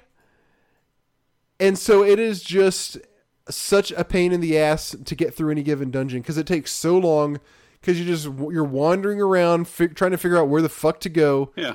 Um, there are walls everywhere. There are tons of doors where you just walk in and it's basically there's nothing there except for basically a gar- like a 99% guaranteed encounter. the encounter rates are super high aside from that and you have to do this like I said from 5 to 8 floors for any given dungeon. Oof. It is ah, it's painful. Sounds and like and, unnecessary huh? grind. Yeah, it is. And the um and the environments like none of them are really that different from dungeon to dungeon. Either usually it's like either a bluish dungeon or a bluish castle, and there are a few variances of that. Uh, sometimes it might be a red place, but none of them are really that. Once you've seen a few, you've basically seen them all. Uh, the game does try to do a little bit better with the story, but doesn't really do a good job. So you know, the first one was very basic. There's some evil taking over the world, and you have to light the orb Spoilers. to save it. Um, Such a unique story. Yeah, well, this one tries to do something more grounded, and I give it credit for that. But ultimately, I kind of preferred the first one better still, because it's basically okay. There, there's this. There are these evil people trying to take over the world. It's not just some vague evil force, but then it just kind of drops everything and the whole thing is just you it's almost kind of like a zelda game where it's just oh you got to go get this to unlock this door and go to sure. this dungeon and then go get this thing to put on this statue and take this thing and drop it in this lake and hold this item up to this mirror it's just a lot of shit that doesn't make sense really and uh and the gameplay mechanics involving that stuff is just go through a dungeon to find this thing. All right, now go through a dungeon to use that thing. Now go through a dungeon to find this thing. Now go through a dungeon, another dungeon to use that thing. so they don't do anything, you know, to make that interesting. It's just kind of, uh, it also just kind of sucks. And there's and there's not very, there are not any very big points in the story where it's like, oh shit, this is cool. Like even the first one, I think kind of did okay at that. Where, yeah. you know, you might get to a part where it's like, oh shit, I broke, I busted open the canal here. The and, mine, yeah, yeah, I always yeah. remember that. Yeah, yeah, yeah, and now I get to explore more of the world and stuff like that. This doesn't really have much like that. There are a few kind of minor things, like where you get the airship and stuff, but nothing was like, oh, cool, this is sweet. It's just more, okay, you got this thing. Now you can, now you have to go to this castle and get through the dungeon and get the magic mirror or whatever it is. Um, and then there's one other thing it does, which is kind of weird, which it has this um, dialogue system where you have really? to. It has a dialogue system. Yes, uh, a very rudimentary one, but it has a dialogue system where you have to learn keywords. Uh, so you'll be talking to somebody and they'll say something and a keyword might be highlighted in red and you can ask them you have options to ask or learn things. And whenever you see something that's red, you need to click or you need to pick learn and uh, then like choose the red words. And that's just basically asking them, hey, what's this thing that you said? Like the castle of, I don't know, fucking Aragorn. uh, what's that? And then they'll explain it to you. And then you, that kind of goes sort of into more or less an inventory of keywords that you have. And then when you're talking to somebody else, you can ask them about keywords that, that you've learned from other people that are in your quote that what I'm calling your keyword inventory. Interesting. And you have to use that at certain parts of the game to make the story progress. One the the the most obvious example is early on there's this uh they say that uh, the the queen or princess or somebody tells you that the um, the keyword wild rose that's that's like the secret code word for the for the rebels for the people who are rebel rebelling against the empire and you have to uh, talk when you're talking to some people you have to go to ask and then click on uh, wild rose. I say I keep saying click on like it's a fucking computer game. Choose wild rose. And uh, that means that you're you know bringing up the term wild rose to them and they're like oh you're you're part of the rebels too? All right let me show you the secret passage. Come back here follow me and we'll you know do whatever. Um it's never really it's never used it never is used in a way where it has to be used if that, if that makes any sense they, they could have done away with it entirely and just taken out those parts of the game it doesn't add anything to the game at all i mean like i said practically speaking you have to use it to advance parts of the plot but there's nothing there that is really made into any sort of gameplay. It's just a matter of anytime you see a red word, make sure you press the learn button so you learn what it is. And sometimes you have to just go through and ask people a bunch of things before they'll tell you something that lets you progress the plot. Okay. It sucks. The whole, the whole game sucks. Um, Wow. Anything redeeming? redeeming things is I is I I think they tried new stuff and I respect that. They tried this weird dialogue system. I respect that. They tried a, an entirely different type of leveling system. I respect that. Um, none of it really ends up working. That's honestly the best I have to say for it. The the the combat is boring because about because the encounter rates are too high, and you have to constantly be thinking about what you want to level up, even whether you know, regardless of whether that's best for the battle that you're in. Uh, I don't really have anything good to say about it. Unfortunately, I went back and listened to. So I did. I did complete the game. It took me a little over twenty hours. Um, Okay. It's not as bad as I thought. Yeah, and it's um, it was weird. You know, I told you in Final Fantasy One, I think I ended up significantly over leveled because I had a really easy time with parts of the game that were supposed to be hard. With this, I also ended up, I think, very over leveled because the final boss I beat in four or five rounds without even taking that much damage. Wow. So I don't know what do you. How often do you flee when you play RPGs, Jay? Um, I avoid it for the most part, unless I'm in a dire straits or I'm just tired of random battles. I will generally fight everything. Okay, I'm like, ah, it's free experience. It'll make me a little bit stronger, etc., etc. Yes, that's exactly what I do. So I don't. I, I didn't know if maybe I maybe people just flee more often than I do, but it doesn't sound like that's the case. I don't know. Maybe it's just like you know. s- Sometimes I'll get a little bit lost, and uh, I'll be wandering around. But I didn't get lost that much because I got, you know, about halfway through the game, I realized that I wasn't that interested in it, but I did want to complete it, so I used a guide for a lot of it just to kind of help me get through it faster. And so even that, I didn't do a lot of just wandering around and randomly, you know, leveling up on encounters. So I don't know how, I don't know why I feel like I was so over leveled, but it really feels like I was. Interesting. But yeah, like I said, about 20 hours. This was this was not a good one. Um, I went back and listened to Blake's review of this on the podcast that he did, you know, obviously a long time ago, and he said that it is the worst Final Fantasy game that he has played. And I def I I agree with that. It is the worst Final Fantasy games. In fact, it's the first it's the first one that I really think is bad. uh, even Final Fantasy 12, which I, you know I played the original version of, and I didn't get that far into it. Got maybe 10 hours. I didn't really like it, but uh, I didn't think it was a bad game.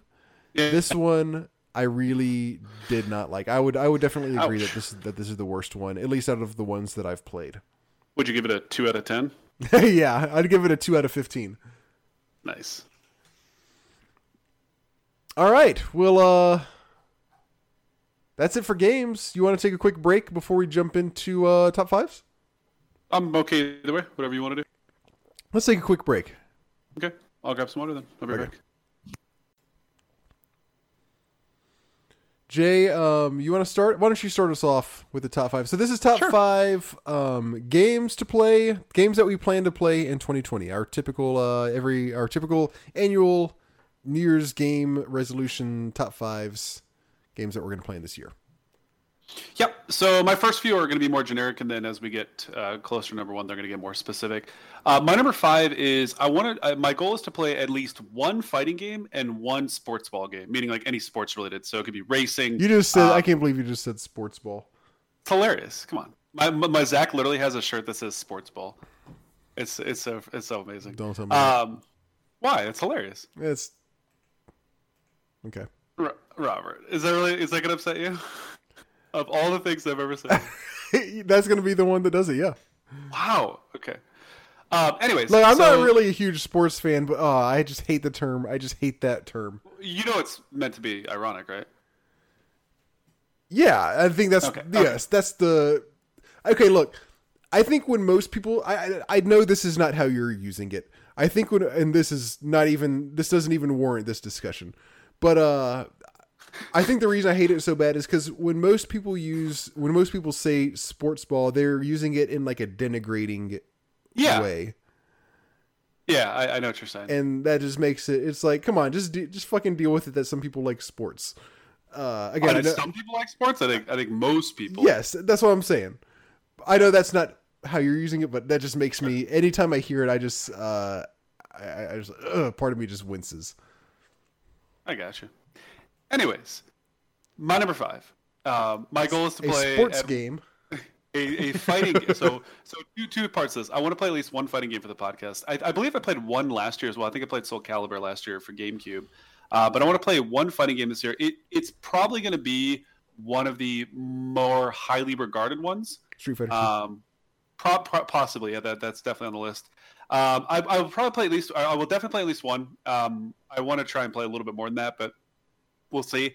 And then, obviously, as I said before, I want to try and play um, an additional, a, a- at least one sports game as well. Um, and that could range from racing type games if I wanted to play a different uh, iteration of Gran Turismo or different racing game altogether, or if it is a conventional sports, um, that'll happen as well. So, want to mix things up a little bit. nice. Oh fuck. Were you not recording? Yeah, no, I just remember that I didn't do the thing where I go back and You check out our last year's um things to see if we actually did them. Oh, I know I didn't do most of mine. I don't need to hear it. I'm pretty sure I did all of mine. I know I had sports game that sports games was my sports games was one of mine. Sports ball games? and uh I know I nailed that one. Eternal Darkness was one. If that counts as me finishing it in this year, Oh, I don't know about that. that was one too. And I'm pretty sure I did. I don't remember what the rest were, but I'm pretty sure that I did them. Uh, but I'll, I'll check that out for the next episode, so we can have a we can set the slate. We we can see how the uh, we can see Get us fresh for the out. new year, Robert. Get us fresh for the new year. Yeah. Uh, okay. So my number five is Dragon Warrior for NES. Oh, cool. Okay. So, what uh, uh, what prompted this? Be uh, me be me be me turning into the world's biggest weeb. Oh my god, I love it so much. I figured I did uh, Final Fantasy one. Now you know, obviously, Dragon Warrior is an NES RPG. I feel like it's one of the basic NES RPGs, so I, I, I feel like I need to give that one a shot. I dig it. All right, number four.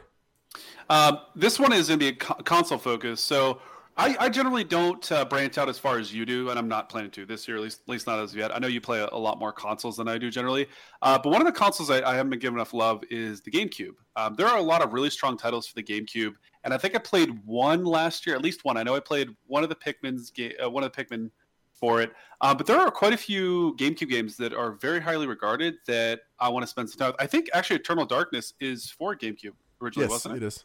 Yeah. Um, that be one of them as well, but there, there are. It, it was interesting. I was looking through like PlayStation One games that I haven't played that people recommend, and Super Nintendo, which are two systems that are you know pretty common when you look at um, like really great classic games. Oh yeah. And GameCube is is like one of those sleepers. Like it has some really really powerful titles. So Cool. So, no, so no, none in particular. What, are any calling your name besides You said maybe um, there were a few that I was looking at. Let me pull this back up one second here. I'm gonna mute my mic for a second. Um, I know you mentioned Eternal Darkness. There's a. I, I know you played Pikmin two. Yeah, I want to give uh, Metroid Prime another try because I know people really do like that game. But That one, uh, you and I, I think you and I both have the same opinion on that. Yeah. Um, I, I wanted to play Star Star Fox Adventures again. I know it's not considered to be an amazing game, Ooh, but that's one that I should play. yeah, there's one other one that I was looking. Oh, uh, one of the one of the Bond games I really enjoyed playing when I was younger, Nightfire. Um, I wanted to play that again. Possibly Final Fantasy Crystal Chronicles, which is kind of a meme, but What is still- what, what what's that? Tell me. Give me the Crystal. Chronicles? Yeah. Um. So let me see. Let me pull up. I'm trying to remember the exact games uh, gameplay because I watched somebody play through this earlier this year. I'm trying to remember what the actual because I'm trying to remember if this was an online game or if this was single player. But I remember people saying this game was kind of a meme. Like it was like really childish. I want to say. I think they're coming out with a remaster or remake or something like that for Switch.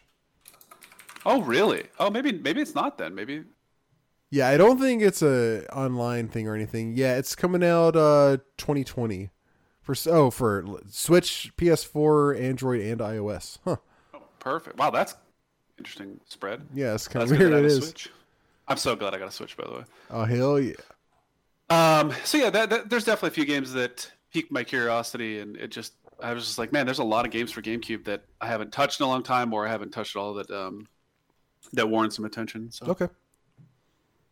All right. Um, my number four is Ace Combat Four for PS2. Kind of random, I know, but uh, apparently the Ace Combat series is really kind of uh has it really has a cult following. I remember I remember when this came out for PS2, and it got really good reviews. And um, I don't remember why, but I just specifically remember when this came out and that it got really good reviews. Um,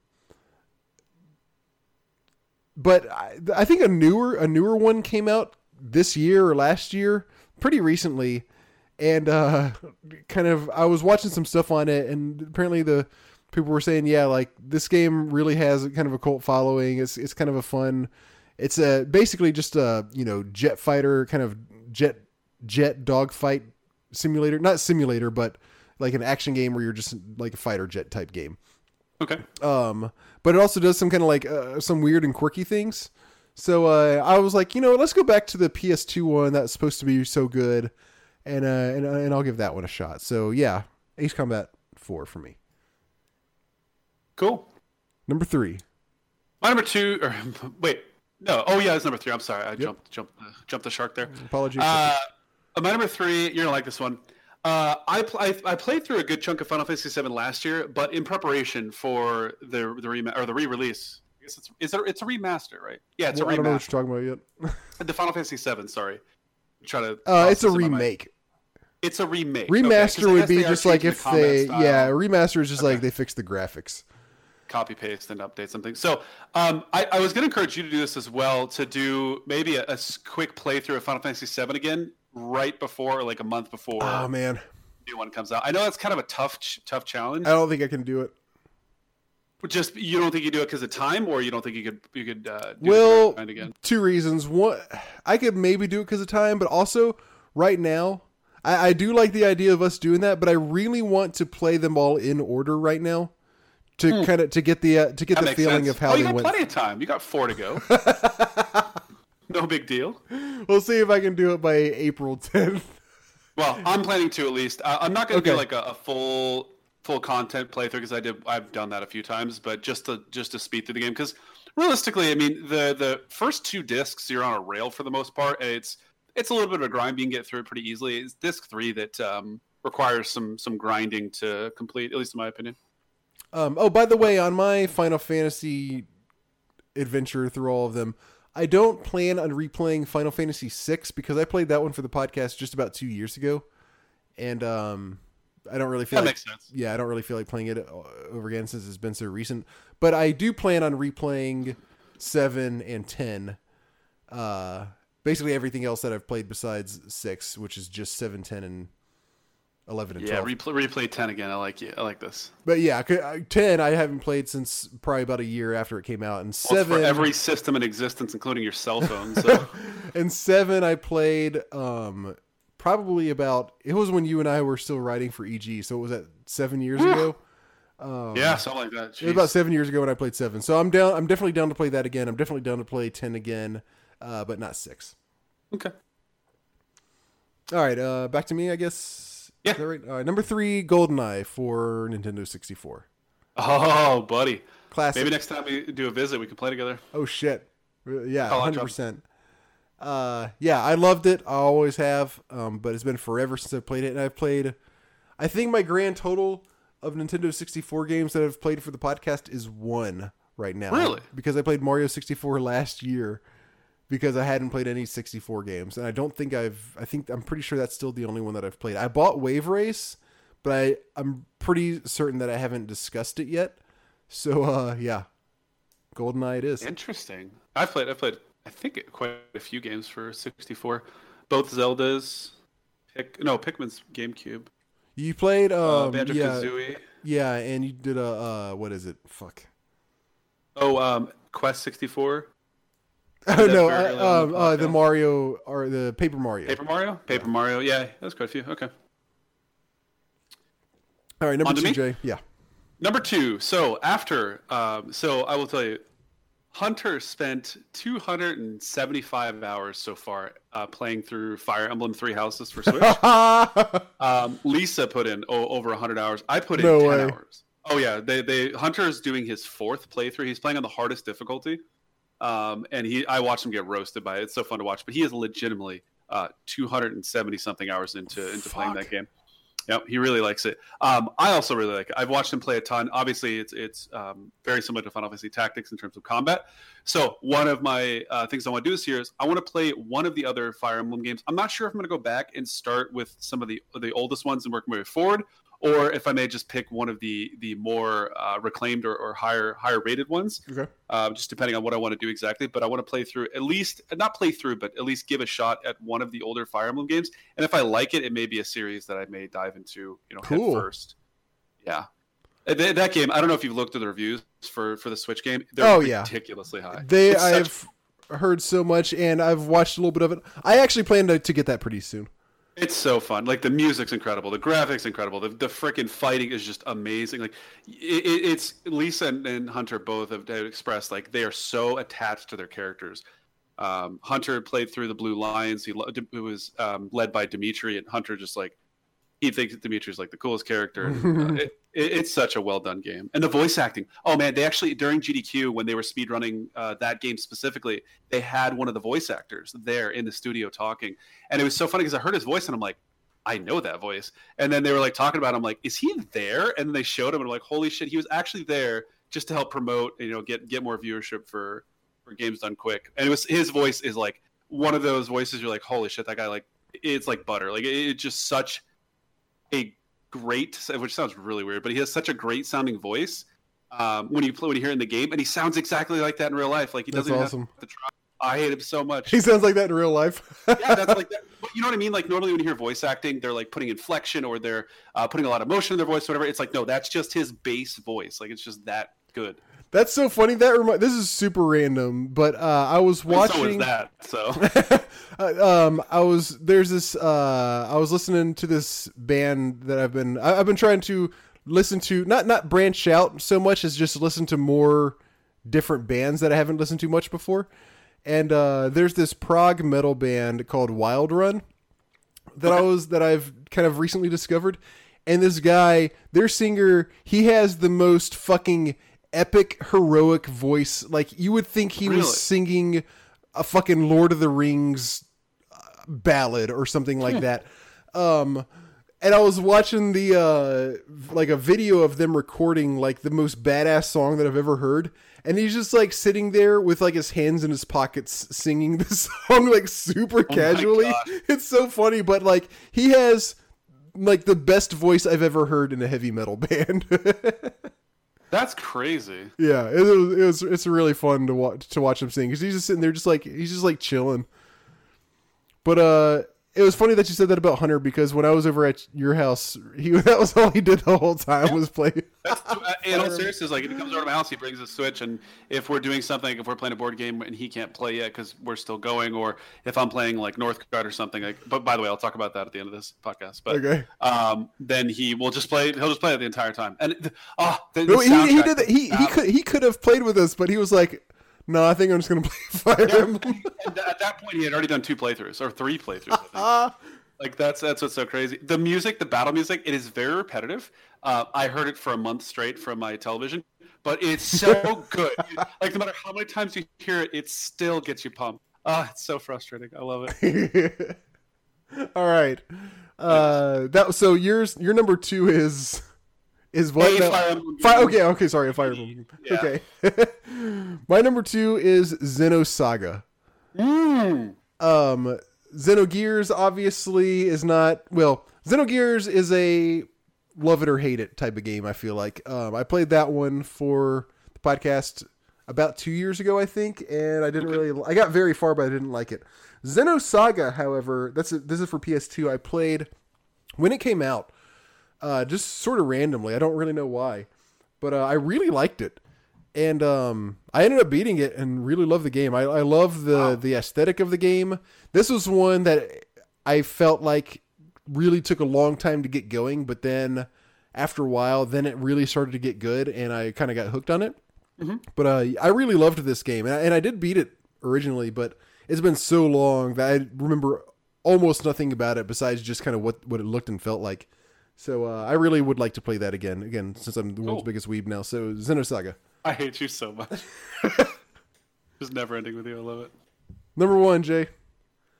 Uh, my number one, and this is actually for in regards to our game of the quarter. This is one of uh, one of the games I was going to suggest. Um, so I played through a good chunk of this game. I got stuck at one part and got really frustrated, and ultimately quit. And I want to do a revisit on this game because Lisa actually introduced me to this game. This game is incredible. Uh, this is Odin Sphere. Odin Sphere is a PS1 Oh game. shit! I thought about doing PS1 this one. PS2. Yeah, i- this game is it is such a it's it's another one of those gems. You, you you don't really hear about it that much. Like you might people might talk about it every once in a while. This is such an incredible game from the combat to the visuals to the music. It, it just it is a very engrossing game and if somebody was like, "Oh, I'm looking for an action RPG that kind of takes a different take," I'd be like, "Every time, this game is just such a bizarre. It is a very unique game in the simplest regard. Um, and I, I want to play through it again. I want to try to beat it because I was playing on one of the harder difficulties, but there were, I think, one or two difficulties above what I was playing at. Fuck. Just and it was already pretty damn challenging. It, it was like the level I was at, I was getting really frustrated with, and I had to do some pretty janky things to survive. So, um, if yeah, this is something that I was going to recommend for game of the quarter as well, but uh, we could talk about that in a few minutes. That is, uh, yeah, we'll think about it because, ooh, for game of the quarter, yeah, let, we we we yeah, we'll talk about that after. We'll do this. We'll do that before emails. Um, I don't know if that's what I would want to do for game of the quarter. We'll get there, but uh, Okay. th- but but I will say, out of the games you've you've discussed ever on the podcast, that's one of the ones that I've been most intrigued by and really do want to check out. That's cool. I'm glad to hear it. It is it is a unique one. It is very very fun. All right, so that's your number one. Uh, that is my number one. Yep. All right, you ready for this? Yep. DOA Extreme Beach Volleyball. Oh my! Are you serious? I'm serious. I never played it, and I have to. I wasn't allowed to play it as a kid. Oh, I, I, I probably would not have been if I was your age, but um, I was a little older than you, so uh, that wasn't really you know in the part of the equation. But I just never. I think the reason I never played it was I think I really did want to get it, but then I was like, this is a full price fucking game for just playing volleyball, and uh, and it just kind of wasn't really worth it. Yep. now uh, that I'm just I'm bathing an in money. uh, you know, we got the podcast. We're really raking in the Benjamins. Uh, I'm gonna, I'm gonna just do it. I need to get I'm, an. I'm gonna, I'm, I'm gonna type something in this chat right now. oh no! Let me know if I can read this on the air. This from Zach. No, yeah, you can do that. So Go my old roommate Zach, he is a, a, a gem. He is a funny guy. Um, he he's been listening to our podcast, and he he very he the only time he ever really listened to the podcast prior to this was when he used to listen to me do it right next to him in our old house. Uh, he just messaged me and said, "So I tried listening to random podcast of yours. I had to stop. I'm mildly stoned and drunk, and I thought I was in Discord chat with you for at least three minutes, and I was responding to you or Robert." so wait a minute. He thought he was talking to us at when as he was listening to an old podcast. he of was listening to the podcast and he thought we were all in Discord together, and whatever we were conversing about in the podcast, he was responding and contributing to. That's my understanding. Holy shit. Okay. Thank you for That's that. pretty fun. That's a good. That's a. That's a classic right there. Okay. Uh, everybody pray for Zach, please. Rest in pieces. okay. Uh, yeah. So so DOA Extreme Beach Volleyball for me. Sorry, I need. one more thing. I This need is what he said afterwards. Oh no. no. A picture of Squidward. dabbing. That okay. I hadn't started the Have you ever animation yet. He's po- he's pasted it in our Dungeons and Dragons chat at least forty five times. It's so good. I love it. It makes me laugh. yes, it is good. anyway, sorry. Uh, that's that's okay. I do need to get an Xbox, and this will be another. This will be a good excuse.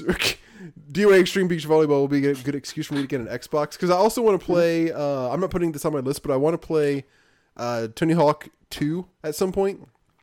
So, uh, Two and three, man. Two and three. and I know that's on other stuff too, but first, I don't know. For some reason, for me, that's an Xbox game. So, I uh, so yeah, I need to grab an Xbox so I can play uh, Extreme Beach Volleyball, Tony Hawk Two, and some other stuff because I haven't done any Xbox things for the podcast either. Sure. Whew. Yeah, we've done very little Xbox things, actually. That's a good point. Yeah. I get Halo and Halo 2 and a few other things, yeah. Yeah, I don't know if I'm gonna do Halo because I'm just not the biggest Halo fan. Oh, it's such a good game. I'm, I'm not a huge Halo person. The Halo 1 is so fun. The story alone. See, I never got Like the story that. su- mode. The story mode, right? I beat Halo One, and even at the time, I just didn't get caught up in. Everybody fucking loved the game, and I I never really quite understood it. Like I, it was like, yeah, this is a good first person really shooter, fun. but I didn't get as sucked into it as most people did. I think if I try playing that, it's going to be the situation kind of like it was for me today with Eternal Darkness, where it's like, yeah, this is a good game, but I just didn't really feel like playing it too much. Um, yeah, nothing against Halo. It's just not, just not for me. Okay. Um. Uh, game of the quarter. So Yes. we I think we talked about this briefly last time. So for the last game of the quarter, uh, it was Jay's turn, but he Jay wanted me to pick out a game in the roguelike genre for us to play, and of course that ended up being Rogue. So I'm going to do the. So now it's my turn. Yeah, now it's my turn to pick, and I'm going to do kind of the same thing. I'm gonna have. I'm having Jay pick out an RPG for us to play, or or give me some options, and I'm gonna and I'm gonna pick one out of his uh, suggestions. Are you ready? I think so. Yeah. Number one, Kingdom Hearts. And I'm sorry, but fuck you. By the way, the the things we talked about were don't do Final Fantasy because I'm going to play those anyways, and I I requested for it to be a uh, for it to be JRPGs, but I also said you know if you have any non JRPG really good ideas, go ahead and throw those in, and I'll consider them. Yeah, I'm going to well. give you a bunch of options and then we'll, we'll talk about it. Okay. Should, I, Um, should I write these down? Uh, I have them written down. I can put them in chat too. So I'll, I'll tap at the list afterwards. Uh, the first one I have is Vagrant Story. Um, this was an RPG that I played for the podcast last year. It's a very unique style RPG. It's not turn based. Um, you're fighting mobs out in the world. It, it's a game that, that a lot of it's another one of those kind of not rare games, but like, it, it's a game people don't talk about as much. Um, the story was pretty interesting. The combat is pretty fun. It's open world. I'm trying to remember. Here, I'll send you a. No, I'm I'm familiar with. it. I actually bought this when it came out. Okay. So you know I what that is? Yes, I know. It, yeah, I'm familiar with it. Perfect. Uh, the next one is Tactics Ogre. Obviously, similar to Final Fantasy Tactics. People say if you like Final Fantasy Tactics, you'll love Tactics Ogre. I've played it a few times. I have not gotten super far into it. Doesn't draw me in as much as Final Fantasy Tactics, but I still love the fighting. So that that Is it um, Tactics Ogre Let Us Cling Together? uh, I don't know. Are you trolling me right now? No, it says uh, It was a sequel to Ogre Battle: The March of the Black Queen. So I just want to make sure. I'm sure. sorry. Uh, hold on. Let me make sure because we might be talking about Ogre Bat. Looks like Tactics Ogre was a PS. No, okay, this is on. Oh, okay. PlayStation, Sega Saturn, Super Famicom, and PSP. It looks very much like Final Fantasy Tactics, so this could very well be what you meant, but I just want to make sure. Yeah, actually, either one. then, Because I played, I've played Ogre Battle. I'm sorry, I haven't played Tactics Ogre. How did I mix those up? Well, Let they have make- pretty similar sure. sa- uh, names.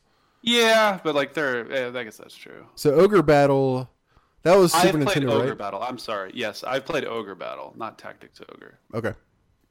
Um, but uh, yeah, obviously very similar. Oh, actually, no. This is no. I have played. I had it backwards. No, because I'm looking at the combat. That's that's generally how I remember things. Okay. No, no, no, no, no. Okay, hold on. Let me go back. and by Robert. okay, I Don't will. waste as much time as. All right, hold on.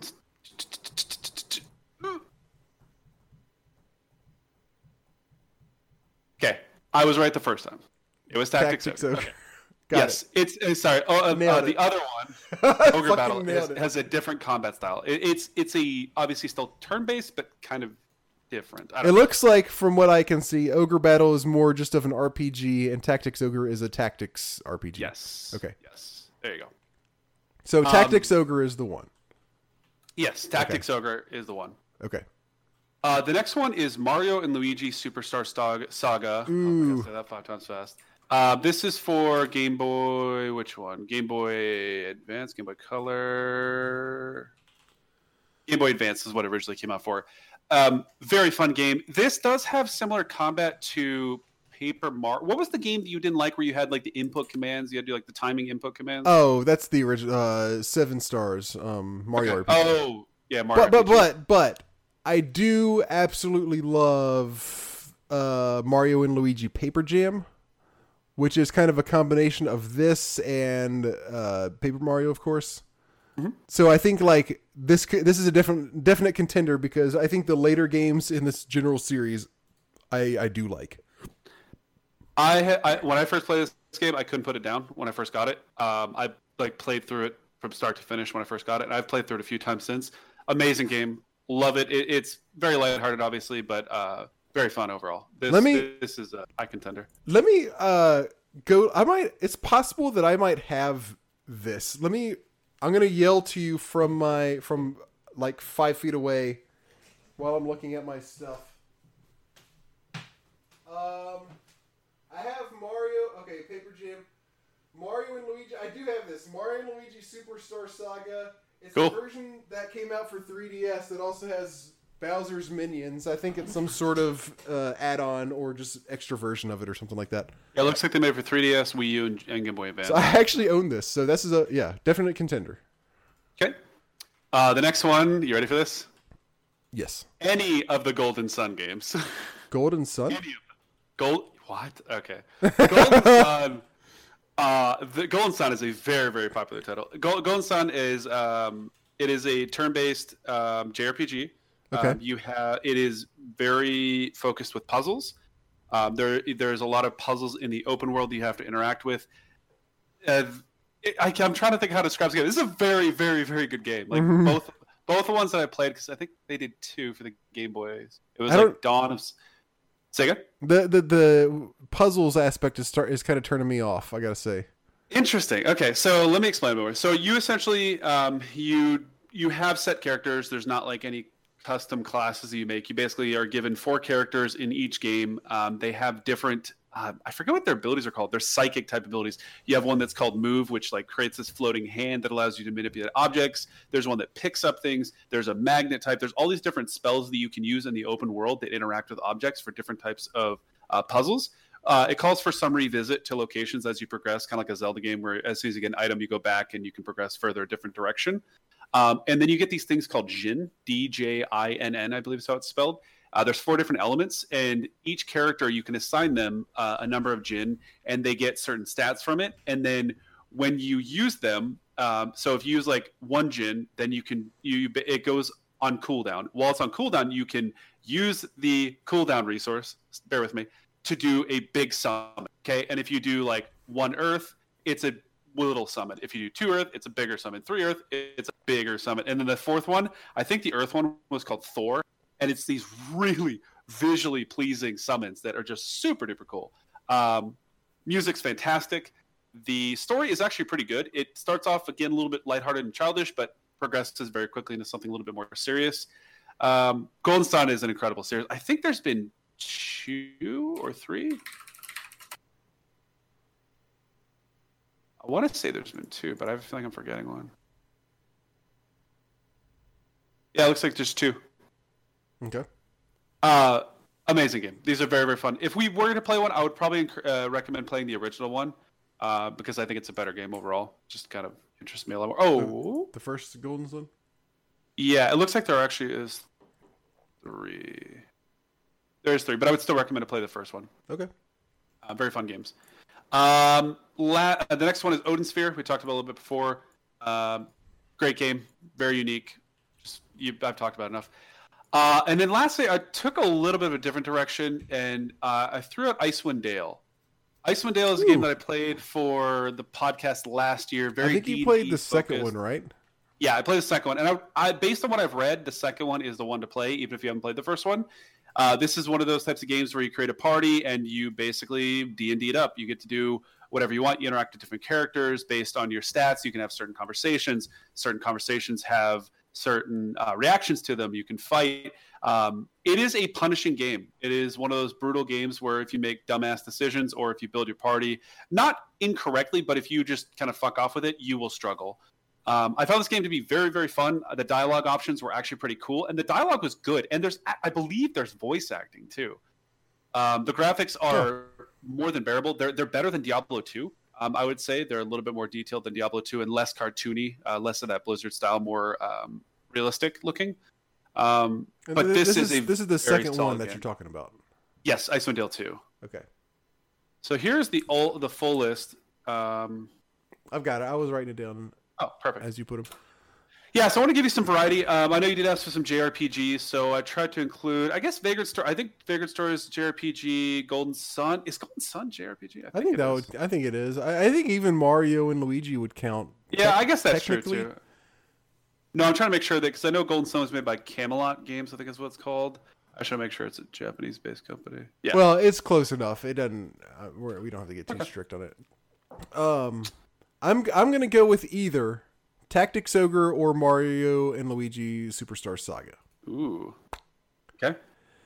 Um, part of me wants. Part of me is leaning toward Mario, Mario and Luigi because I have it on 3DS, and I'm also going to be going on a week long trip in March, and that would be a good time to. Oh, that's perfect. To do you, that? you could beat it in a week too. But I wonder if I might want to go for Tactics Ogre though. I don't want to pick it Uh, just because it's the more convenient one to play. I want to pick which one I think is going to be more interesting. So l- think about this: what other games you plan to play in the first quarter? Are any of them of similar styles? Maybe avoid the one that's similar to any other games you're planning to play in the. You know, that's a good point because I am planning on playing one that's well, I actually have started one that's similar to Tactics Ogre. Interesting. Have you played? that, that style is uh, you can get burned out on that. You know what I mean? Like that Mm-hmm. the strategy. have you played part. Mario and Luigi? Yeah, It's pretty good. I, I have played it and beat it a couple times. It is a very Wow. good game. A couple I beat it a times. times. It is very very fun. Let's do it. It's Let's do Mario and Luigi. Charm. Okay, I'm all about it. And I might play Tactics Ogre just anyways at some point. Yeah. Okay, so our next game of the quarter, let me write this down so I don't forget, is Mario and Luigi Superstar Saga. Saga. I'm excited. It's a fun Good game. um good choices by the way. That was a, that was a good good Thanks. options. Email time. Oh.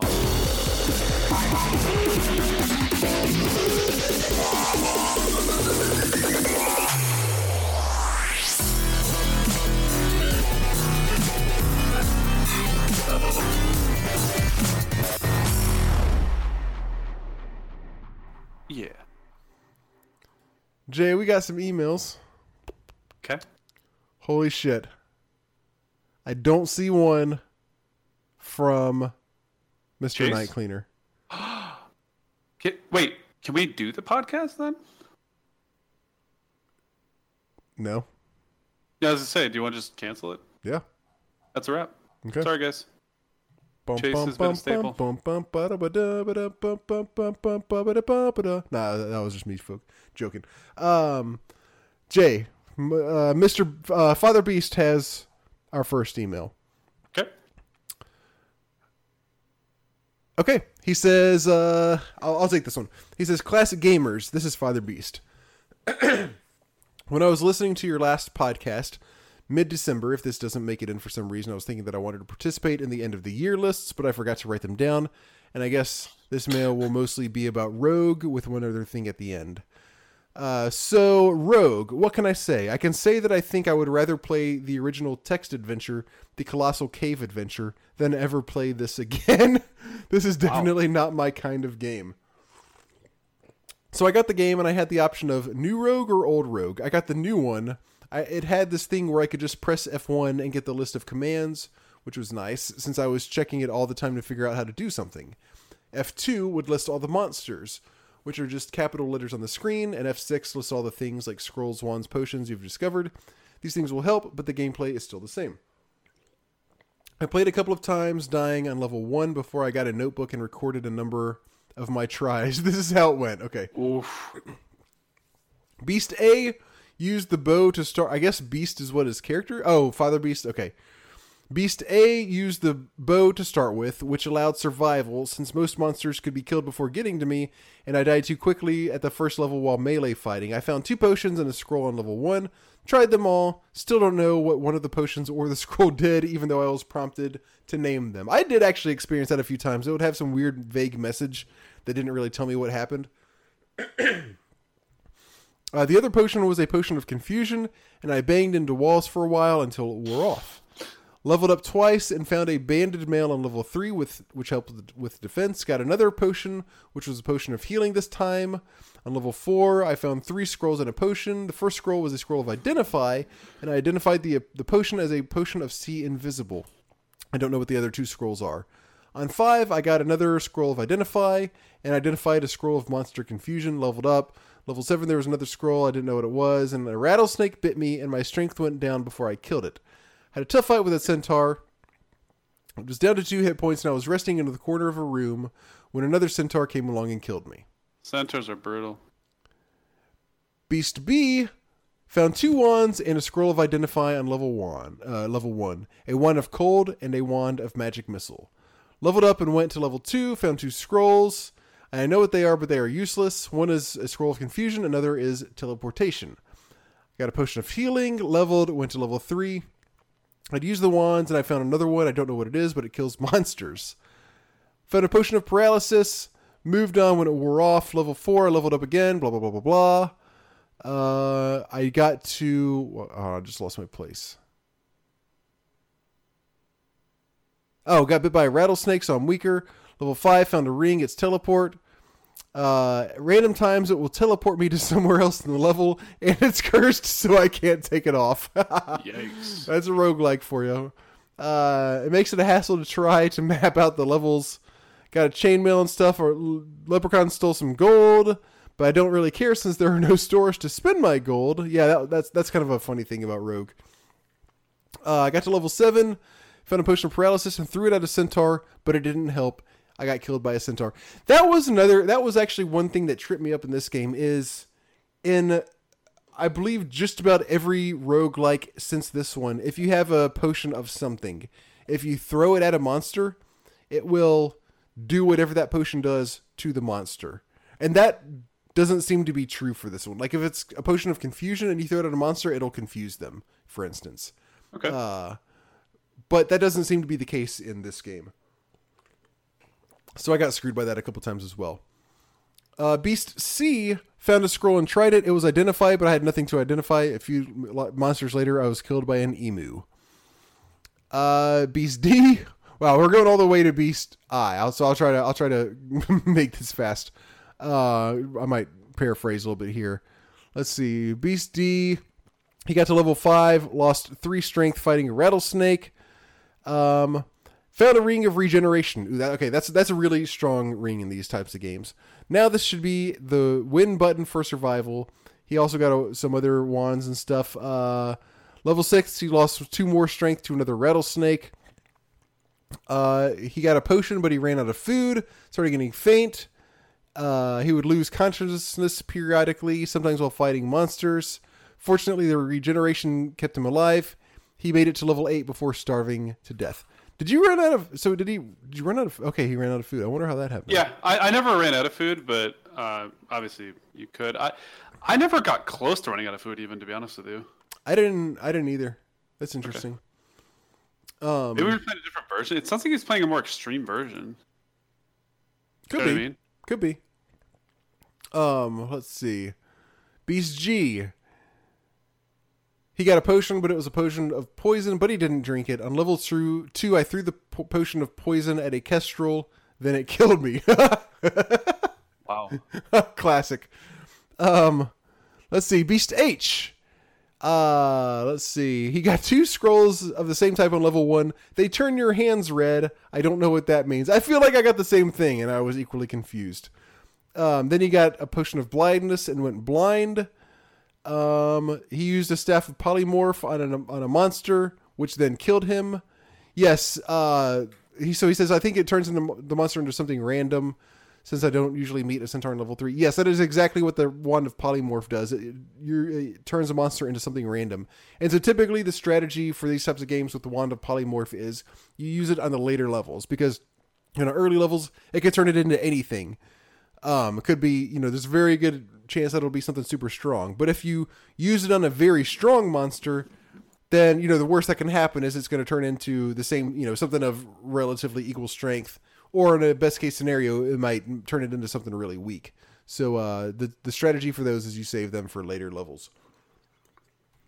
Then finally, he says Beast Eye. Um, he got a ring, got some studded leather. He got faint from hunger and fainted several times.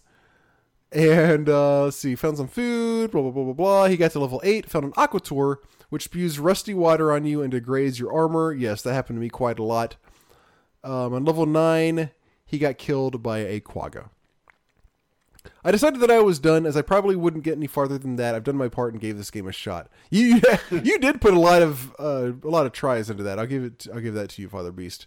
He says thoughts. I can see the influence on Diablo in this game. Like the idea that like like the idea that moving, attacking, and attacking are the same thing. You guys might be interested in looking up the Dev Game Club podcast where they interviewed a developer on Diablo.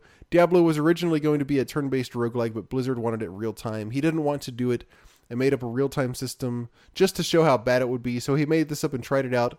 And his guy went up and bashed a skeleton, and it felt so so good. He says the clouds parted, the sun shone down, the choir sang, and he was converted. Actually, I, yes, Father Beast, I believe I've seen that exact same interview because I remember all of that. Either that, or he's told the story multiple times on different inter- interviews. But I, I've heard that exact same thing. Uh, anyway, Rogue just isn't my thing. I did play, excuse me, Ragnarok, another roguelike I've played in the past. If you want to look it up, search under the name Ragnarok Valhalla. Otherwise, you'll be buried in other games. One of the nicer things about Ragnarok is there isn't much chance of starving since you can eat the dead bodies of monsters. Of course, Oh, some are poisonous, some will cause you to mutate or other things. There are also vendors, though getting that to work with rogue mechanics is pretty clunky. I didn't get very far, and I didn't go back after stopping with rogue since I was burned out. Yeah, that sounds kind of like how NetHack handles it.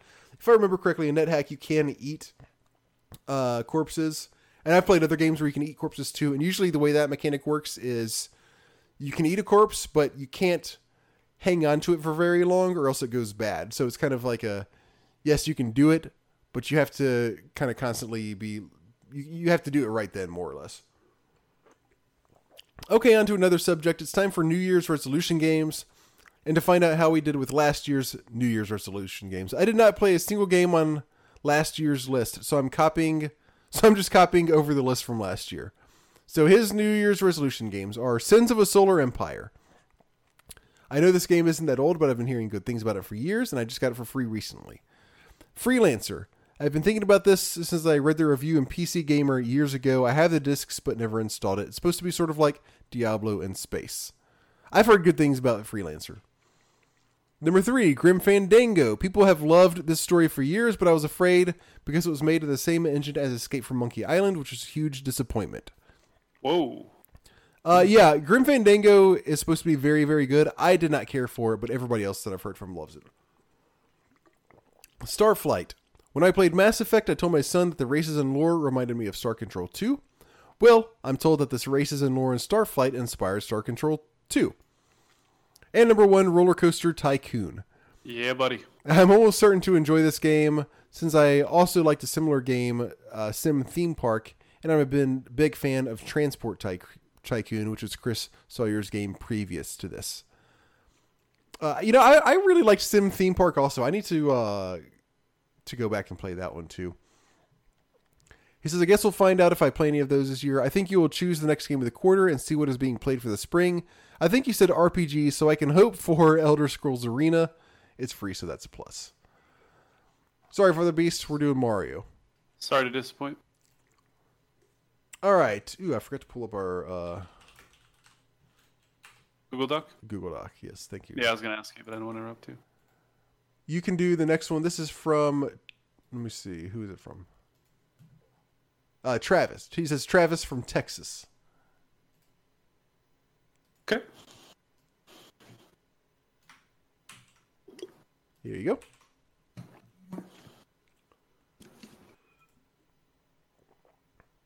Uh, can you send me the link? I don't Oh, know. I, I had it oh, saved yeah, as a bookmark, but I got. I guess I got rid of it. Thank you. Mm-hmm. All right. You betcha. Hello, hello, Travis from Texas. Travis says, "Greetings. First time to write in. I discovered your podcast in December of 2017 and worked it into my podcast rotation. I listen to a lot of podcasts as my job involves a lot of driving between service calls. At the time I found your podcast, I had recently gotten back into classic gaming. My interest in classic gaming had been renewed after being the last, or excuse me, after being the last gamer on the planet to discover some of the great YouTube channels like AVGN, Pat, oh, good. Pat the NES Punk, and North Texas, uh, and- North Texas's own The Game Chasers. Uh, when I began listening to the first episode of your podcast, I ignored Rob's message urging me, urging me to skip to the skip the first episodes. Over the past two years, I have really uh, I have really enjoyed working my way through your, your series. I've noticed and enjoyed how much the podcast has improved over time without losing that down to earth, let's riff about old games while having a beer vibe. I miss the Blake Blake's RPG perspective, but I think your podcast works better with a more positive. Let's not tee off on Rob two person dynamic. All right, hold on, hold on, hold on. Thank you uh, for the for the kind words, Travis. I, I do want to just make it clear. I want to. I, I don't want anybody to think that Blake is not on the podcast because of like uh, because of like him and Jay Duncan on me uh, on the. I don't think that I dunked on you that much, to be honest with you. Well, okay, maybe not. I don't remember. Yeah. I, but I will say, uh, yeah, I don't want. I just don't. Yes, Blake had uh, a really like a fantastic RPG perspective.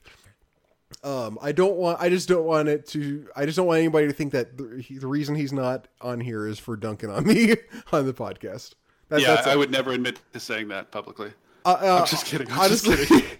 honestly, some of the some of the I as I've gone back and listened to our older episodes and stuff, some of the hardest times that I've some of the times that I've laughed the very hardest ever on this podcast were like when you and Blake were like, as he said, teeing off on me for for some reason. Honey Pop, probably. That and like I remember the uh, talking about how the transistor sword looked like the Buster sword, or that's what I thought, and you guys both disagreed. Like stuff like that.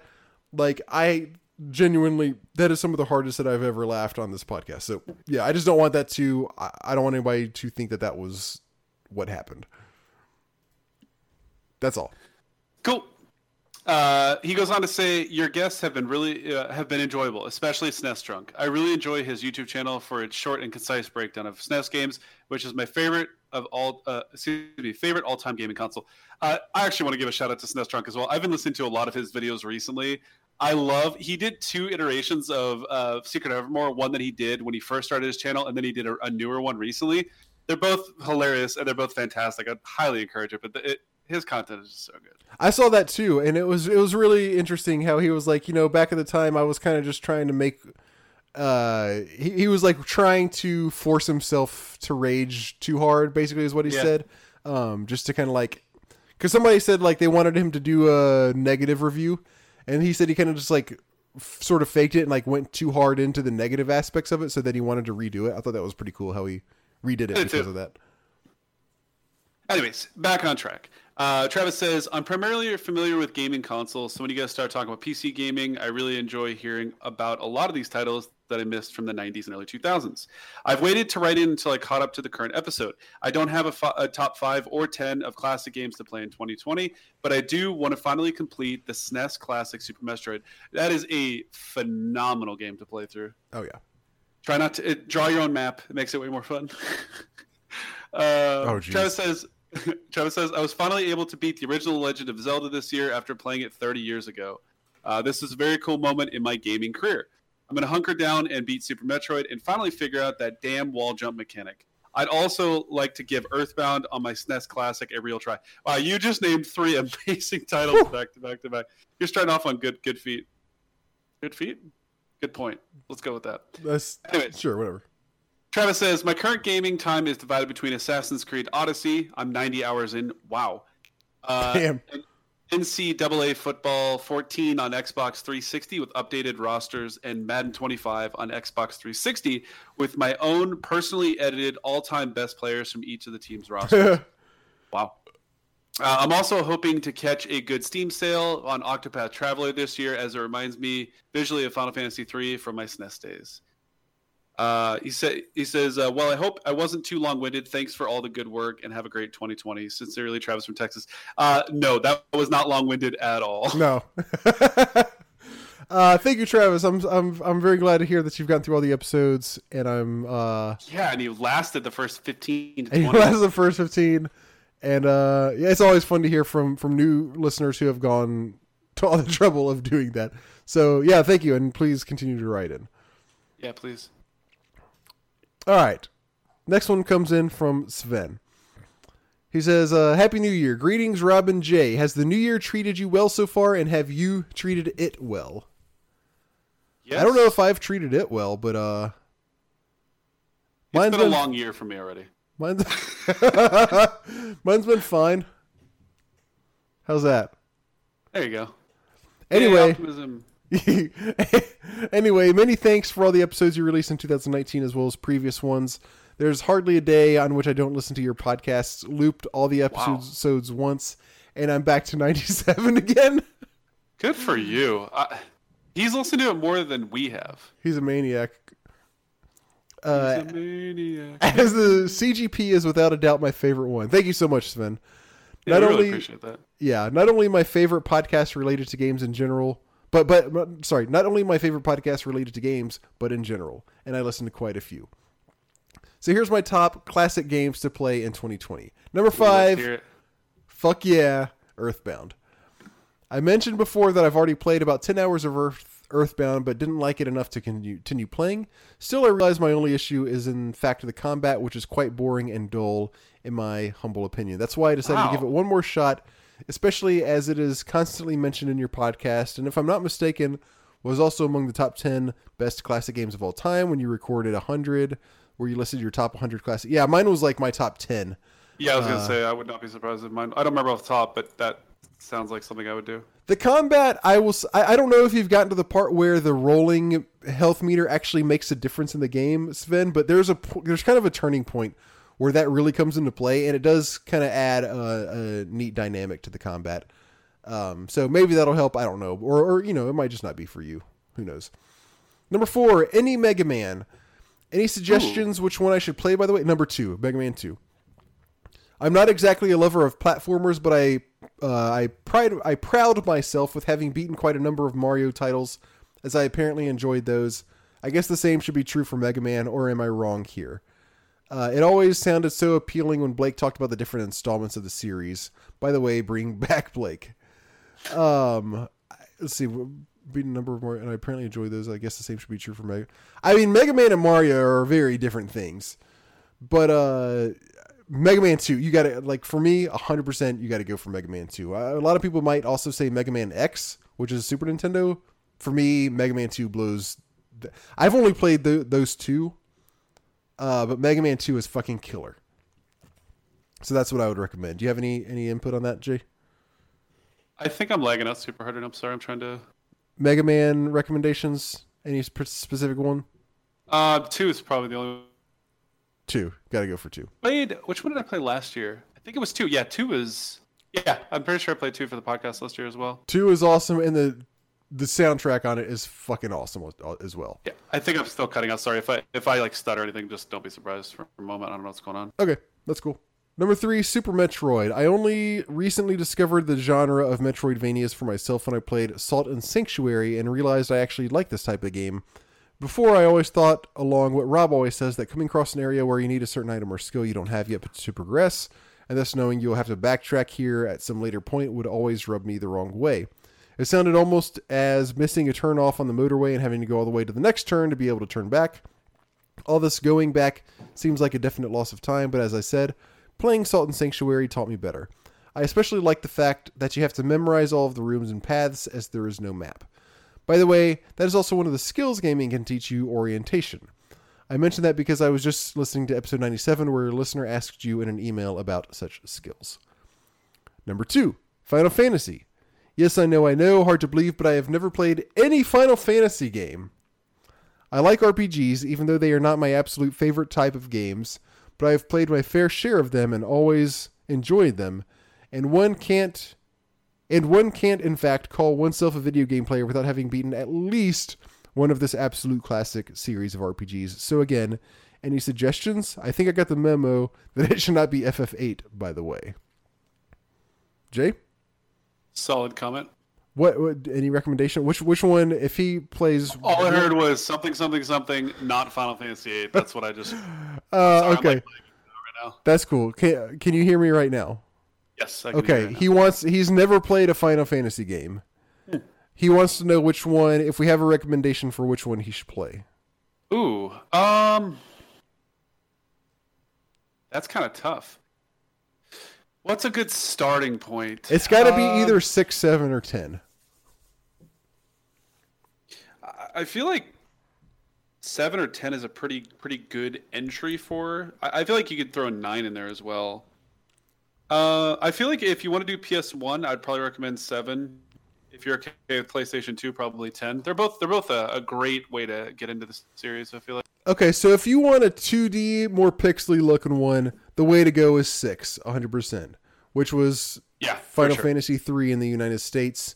Uh, it's the it's the Japanese version six. Um, but yeah, as if if you if you want a 3D one, then like you said, I kind of I guess it's kind of more if you want to lean toward PS1 or PS2. Um, I so I haven't played nine, so I can't speak to that one. So you would say which what would you recommend if you said if you had to pick for him to play seven or ten? Uh, it's tough. it's a it's it's such a hard one. I I almost yeah. can't.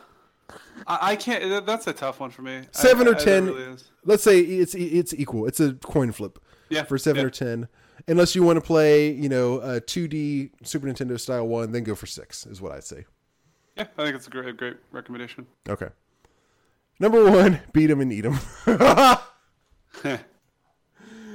he says, "Just oh, just kidding." Number one, Aria of Sorrow and Symphony of the Night. Yes, I'm aware these are two games. Thanks, Captain Obvious. Okay, the reason for these two sharing the top spot is I haven't decided which one I'm going to start with, but as I said in regards to number three, I really want to try more allegedly great Metroidvanias, and Aria of Sorrow as well as Symphony of the Night are on my top lists, are on the top of many lists online of best Castlevania games. So I'm going to definitely try to play them first. And I'm going to beat them and eat them. oh, no. I'd like to end my email with a question. The reason for it is the fact that listening to all your episodes, I realize that both of you, but especially Jay, seem to have a lot of time for playing video games. I say especially Jay because there's hardly an episode, I think there really is none, where he doesn't say, I played the shit out of this game at least once or twice. That's a good one. It does. I had never really thought about that, but that is 100% accurate. Sometimes he goes a step further and also comes with an estimate on how many hours he has played a certain game usually more than 200. On one episode, after some new installment of WoW had come out, he even claimed to have played 300 hours in the last month, meaning he played about 10 hours each day. You think that's you think that's true, or you think you're overestimating? That that first month when Classic WoW came out, I was playing 18 hours a day.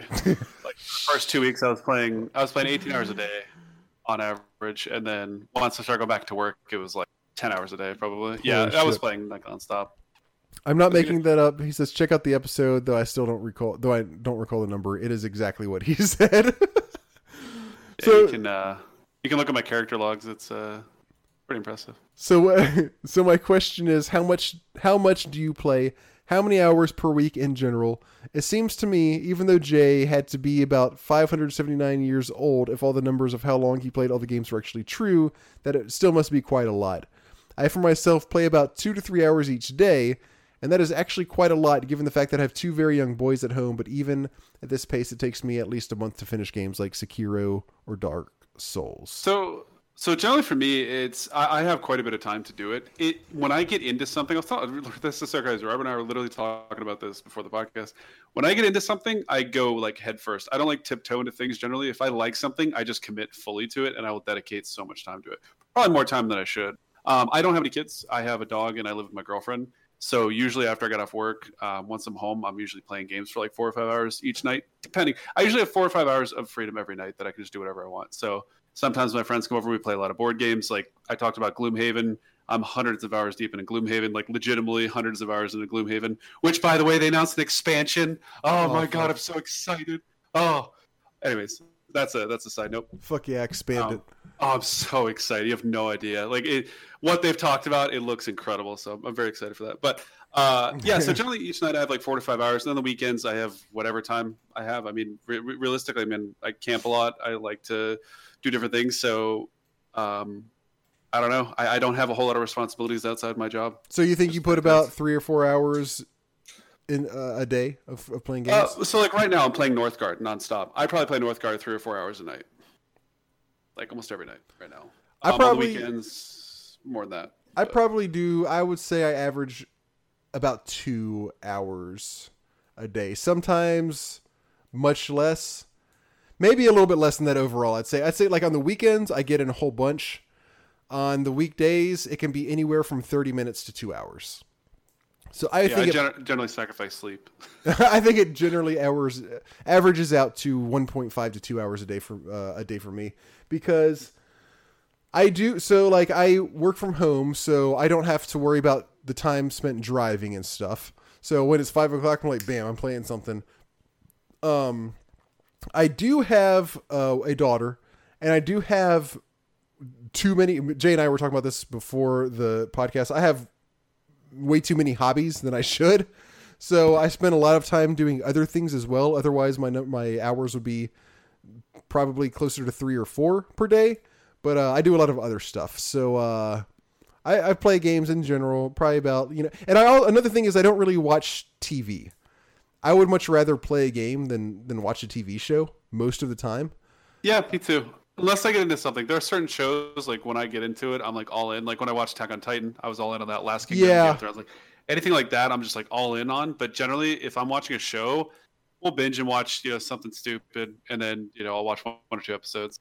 Or like I was saying earlier, I finished Neon Genesis Evangelion, and now I'm watching Gundam Zero Zero. But even those, it's not. It's a lot different. You know, a lot of people will just sit on the couch and turn on the TV and just sit there and kind of like chill out and watch TV. And usually they'll spend an hour, a couple hours doing that. For me, it's like I'm gonna watch it in one episode. Bam! I pull it up on my laptop. I watch it for 28 minutes or however long it is, and I'm done. So it doesn't take that much. It's not like I'm just kind of like sitting around just just watching a show. I'll, I'll watch one episode at a time, and it doesn't take that long, and then I'm off, you know, doing doing other things. So I guess that's kind of how I end up playing as much as I do. He says, so that's Long all. Like, short, we're degenerates. yeah, that's yeah. I could have just said that. So that's all, I guess. Keep the episodes coming and bring back Blake and have more contests like the infamous Tetris challenge. One of the absolute highlights when Rob mentioned his score, and then Jay started jubilating and Blake started groaning both at the same time, which said everything there was to say about their respective scores. That's good. Best wishes, clean dishes, Sven. Wow. All right. Got a couple. We got three more. This one is from Ryan. Actually, I'm going to read this one because I believe Ryan is probably going to have something to say about stuff that I had about about Final Fantasy stuff because I had talked with him on Twitter briefly and told him that I was playing this and to write in. He, he Ryan's the one if you remember who speedruns Final Fantasy One. Uh, Oh, yeah. the the PSP version. So I told him if he has any Final Fantasy two thoughts to send them in. Uh, Ryan says, I just remembered that you all are recording tonight. Hopefully, I can get this emailed in time. Robert mentioned he was playing uh, Final Fantasy II. I haven't really played that one much, but my brother used to speedrun it, so I have seen a lot of it. The word memory system seemed dumb to me. Yep. I'm sure Robert has already explained how it works, but it's dumb. Take my word for it. The other overall funny thing about the game is the fact that almost every fourth character dies. Helping the kids generally ends badly for you, like Joseph being crushed by a boulder. Yep. Now, for the speedrun tech. Since skills level up by use, speedrunners focus on fists and shields. Fists are the starter quote weapon and level up quickly, allowing Guy to become an early boss destroyer. Leveling up shields increases your evasion percentage, which is vital for speedruns, because we only want to fight enemies we have to. Just like FF1, there are certain enemy encounters you cannot run away from. However, unlike FF2, it's not static. Enemies you can run from in one part of the game are unrunnable in others. Huh. So there's a ton of memorization. For unrunnable encounters, you use teleport tomes to warp enemies out of combat, or fire tomes to kill en- enemies immune to teleport. Uh, real quick, the teleport thing I had forgotten about. That was something else that uh, Blake was mentioning on the episode that I went back and listened, where he talked about this. You know how like in you know how like they have a lot so, some Final Fantasy games have really powerful spells that have like a really low percentage Yeah. uh, like hit like death for instance? Will teleport is kind of like that except once you level it up it gets to be very usable and i didn't know that so i didn't use it at all in my playthrough. But apparently you can just like just start teleporting enemies away without even having to fight them and it even works on boss battles so if you have teleport leveled enough you can just use teleport on a boss and it just teleports them away and you win the battle uh, since we are avoiding enemies, we need to we need ways to farm money. Say hello to the memory puzzle game. If you can complete the puzzle with zero mistakes, you get twenty thousand gil, an elixir, and a cottage. The uh, the way you can manipulate the game is to complete the puzzle, memorizing the pattern, then resetting the puzzle 31 times to come back around to the pattern you just memorized.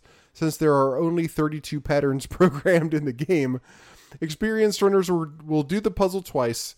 Noobs should probably do it a third time so you have extra cash to purchase tomes.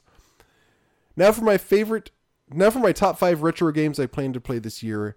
No real order. King's Quest 1. Ouch. I've been playing through this casually. Once once I fumble around with a stupid text parser, parser and find everything and beat the game, I do plan to speedrun it. It seems to be a fairly quick run. World record is one, 1 minute and 44 seconds. I haven't watched it yet since I'm still trying to discover everything myself. Final Fantasy 2.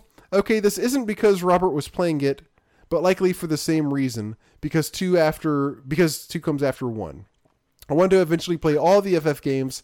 I'm not sure if I plan to speedrun it. I might just go I might just to get on the leaderboard with my brother, but I have no intention of doing the personal best grind. Trying to get a really low timed personal best, watching my brother do the grind was almost painful for me to observe. Wow. Mechanized Attack. It's an NES Zapper game I picked up late last year. It's not a well known SNK game. From what I understand, it's similar to Operation Wolf, but with a lot less screen flashing. Operation Wolf should come with a seizure warning. My goal is to speedrun it and a couple other Zapper games I picked up. I think at this point I own all the licensed Zapper games, which really isn't that many. The original Legend of Zelda. I want to speed this one, but there is a screen wrap glitch that is per that is frame perfect that I struggle to perform. Yes, I know exactly what he's talking about. Based Oh, on really? that YouTube channel that I shouted out before. Yeah, you. So the, my understanding is like you have to be three frames from one of the sides. So like, let's say you're moving to the right of a screen. You remember how in Zelda One, when you get to the edge of the screen, it moves the next screen Yeah, over. So what you do is you're, you're, I believe you're supposed to be three frames from the edge, and then you step to the right, but immediately turn the opposite direction, and you teleport to the other side of the map. And it's Oh, like a wow. way you can skip so much content and so much time. Yeah. Interesting. super cool. Okay. Uh, the main push for me to get this one done is a journalist for Inside Military Esports wants to do a co-stream where he is playing Zelda casually while I speed run it. It sounds cool. It sounds fun, but certainly, but currently, I'm the one holding us back since I haven't figured out the run yet. Lastly, Mega Man X. I have never casually beaten this game. I will eventually conquer it. Not sure if I plan to speedrun it, but I will beat it. Damn, that game. I beat that game, but it was only because I had save states. Uh, so depending on how you're playing it, Ryan, uh, that game is a beast at the in the final stages. Uh, with that, I'm going to wrap up this email so I can finish putting kids to bed. Look forward to, to listening to another awesome classic gaming podcast. God bless Ryan. Thank you so much, Ryan. Thank you. It's always good Yeah. to hear. That's that's always good, interesting stuff to hear about the speedrunning and, and all. All right, Jay. This is a follow up from Father Beast, and then we got one more. Okay. Uh, is it already posted in here? Oh yeah, I see. Mhm. Father Beast says, "Hello or hey, classic gamers. Father Beast here. I know this email is probably late for the podcast, but it really doesn't matter, as this can be read at any time. I just have a couple of items I forgot to cover in previous communications. First up is my report on my last game on my top five games to play on the Commodore 64 Mini. That is Questron. Unfortunately, I have nothing to report since I could not get this game to load at all on the Commodore 64 Mini. I thought the problem would come when switching discs, uh, but but I can't even get that far. I may try this sometime on uh, Commodore 64 Forever, uh, the emulator I have on my computer, but for now I've got nothing on this game. Sorry to hear that. Uh, Father Beast goes on to say, next item of business is the top five and bottom five games I played for the podcast this year. This might be a little difficult since I don't play that many games for the podcast, uh, especially this year. It's mostly games of the quarter and Commodore 64 mini games, but we'll see. Top five or bottom uh, five worst games played for the podcast in 2019. Questron, as I said, I couldn't get this to run. Enough said. Uh, number four, are you? Why are you doing that? Me? Yeah. Was I, could, could you hear me breathing? No, you highlighting the text. You Oh, fool. sorry. sorry. I, I wasn't trying to mess you up. I was just like messing around. Like I forget sometimes. Oh, okay. I was like, is he doing this up early? And you start highlighting exactly what I'm reading. I'm like, this is so challenging. I forget that, that you can see what I'm highlighting, sometimes I'll just like dick around and just like get bored and, and highlight That's stuff. so funny. That's funny. uh, number four, Rogue. I really just couldn't get into this, though I feel like I gave it a shot. Uh, number three, Impossible Mission. Interesting, but balls hard, and the win isn't very satisfying. It's because it's Number impossible. two, true. Number two, Mr. Mosquito. I didn't even play this, and it just looks so terrible. Good call. Uh, number one, Daikatana. Wow, this is this was bad, and I feel bad for voting for it. I couldn't even make it through the game using cheat codes. I don't like first-person shooters anyway, but this may be the worst genre I've the worst of the genre I've ever had to play. Okay, enough of that. Time for top five best games played for the podcast in 2019. Number five, Castle Wolfenstein. Kind of a cool proto stealth game of sorts. Still have some fun while playing. Uh, number four, Quest for Glory 2 Trial by Fire. My summer game of the quarter. Fun and funny, but will kill you in unfair manners, and that puts sort of a damper on my enjoyment. Number three, Jumpman. What a cool platformer with lots of fun and variation. If only I was better at platforming. Number two, Below the Root. Yeah, the graphics and sound are primitive, and I can't even save, but there's just something so relaxing and atmospheric about the game that I just keep coming back to it. And number one, Diablo. This was a winner. And to think it was originally going to be just another roguelike, this is so much better. And it's not just a relief from not playing Daikatana anymore. This game is good under any circumstances. Okay, that's a short email for me. Still listening, Father Beast. Thank you for the follow up. Thank you, Father Beast, as always. All right, that's gonna wrap us up. Um, Jay, any current gaming subcast you want to talk about? Yeah, I'll make the, I'll make this pretty quick because Okay. this is getting, getting pretty long. Um, I have talked to you about this, but during this, this Steam sale, I purchased two games. Uh, one of them I'm not really ready to talk about yet because I haven't put enough time into it. But the other one, amazingly, just impressed. It is so. I've been looking for an, a newer RTS to play. I went back and played a few more old school classic RTSs, and generally I get really bored because the mechanics are very simple. Like Command and Conquer. Command and Conquer is a prime example of a game that everybody loves. Um, you know, everybody always says, "Oh, when you talk about good RTSs?" Back in the day, it was Command and Conquer. Then you play Command and Conquer, and a lot of the older ones are really simplistic and very boring. Uh, they're very linear, especially the campaigns are just kind of repetitive, and uh, the mechanics and the graphics are just so unbearable, right? Um, usually, when I go back and play old school RTSs, you have Warcraft, you have Starcraft, etc., etc., um, that are high caliber ones that are still you know great to. Uh, but I've been looking for newer ones, and I still obviously play Age of Empires uh, 2 a lot. They just did another release of that. It's getting up there with the Diablos in terms of the the number of times they've re-released it. It's insane. Or Final Fantasy 10. Um, they have done like so many different versions. Um, but I ended up buying some games for the Steam sale, and one of them I read was a different take on an RTS. Um, and the game is called Northgard. Uh, Northgard is um, very Viking esque. You are playing a couple different uh, Viking clans that have different attributes based on um, who they are, which determines their playstyle. And now, when I originally read this game, somebody said this is a different take on an RTS, and I was like, okay, that's interesting. You, you have my you have my interest. So um, I started playing it, and that is probably the most accurate description of this game possible. It is a very, it has the essence of an RTS where the early game is slow and the late game is insane and picks up a lot because there's a lot going on, and it does it at a really nice pacing. And oddly enough, this game is very challenging without having intense micro. Let me say that again. For a real time strategy game, it does not have intense micro, which is incredible to think about. You think of StarCraft, you think of Age of Empires, you think of Warcraft, all these games I was talking about before. These games are incredibly micro intensive and generally can be decided in a single micro battle. Now, that's not to say there isn't micro, but the level needed is much, much smaller. So, um, the way I describe this game to people, it is a um, grand strategy game mixed with an RTS. A uh, little bit more RTS than I would say grand strategy, but um, it definitely has some elements of both of them. Um, again, basic game starts. You have your basic resources. You have uh, lumber. You have food. Uh, you have um, coin. Are the three primary resources. Okay. Um, when you start the game, you have a town hall, just like anything else, and you start on a single single tile and there are a bunch of tiles surrounded uh, around you that are unexplored and you can't see anything in them. You can't see your opponent. It's the fog of war. So you have to build uh, a structure. It's called the scout camp. You build the scout camp. You train one of your villagers one of your starting uh, villagers uh, which villagers when they're not doing anything they just pick food for you which is pretty cool. So even if you don't have them assigned to a task they're just picking food at a slower rate than somebody who is focused in that trade um, but the scout camp, you finish it, and then you send your scouts to explore. And they basically stand on the edge of the tile and they just put their hand over their eye like they're blocking the sun from it. And they just stand there for a short duration before they eh, open the tile for you. The tile is revealed, and it can be something from ore to lumber to monsters to super monsters uh, to food to like farming and fishing. Um, it could be a lore stone, which lore similar to like civilization as you accumulate more lore you unlock uh, the tree opens up and there's three separate trees you can focus on uh, and obviously, the more points you put into one tree, you go deeper and deeper into it. Um, and that has a lot of strategy to it. So when you explore these tiles, sometimes it's a bad one. It has a monster on it. Well, you can't you can't do anything to that monster tile because um, you have to expand your perimeter every time in order to um, gather resources from that tile. So originally you have one tile. After you scout, you can then take over a tile if there's no monsters or enemies on it. Enemies meaning the, the bad guys. Monsters again is a neutral faction. Um, so essentially, as you explore, if there's a tile with no monsters or people on it, you can claim it utilizing food and then expand into that territory. That's a real, real rough, rough start of it.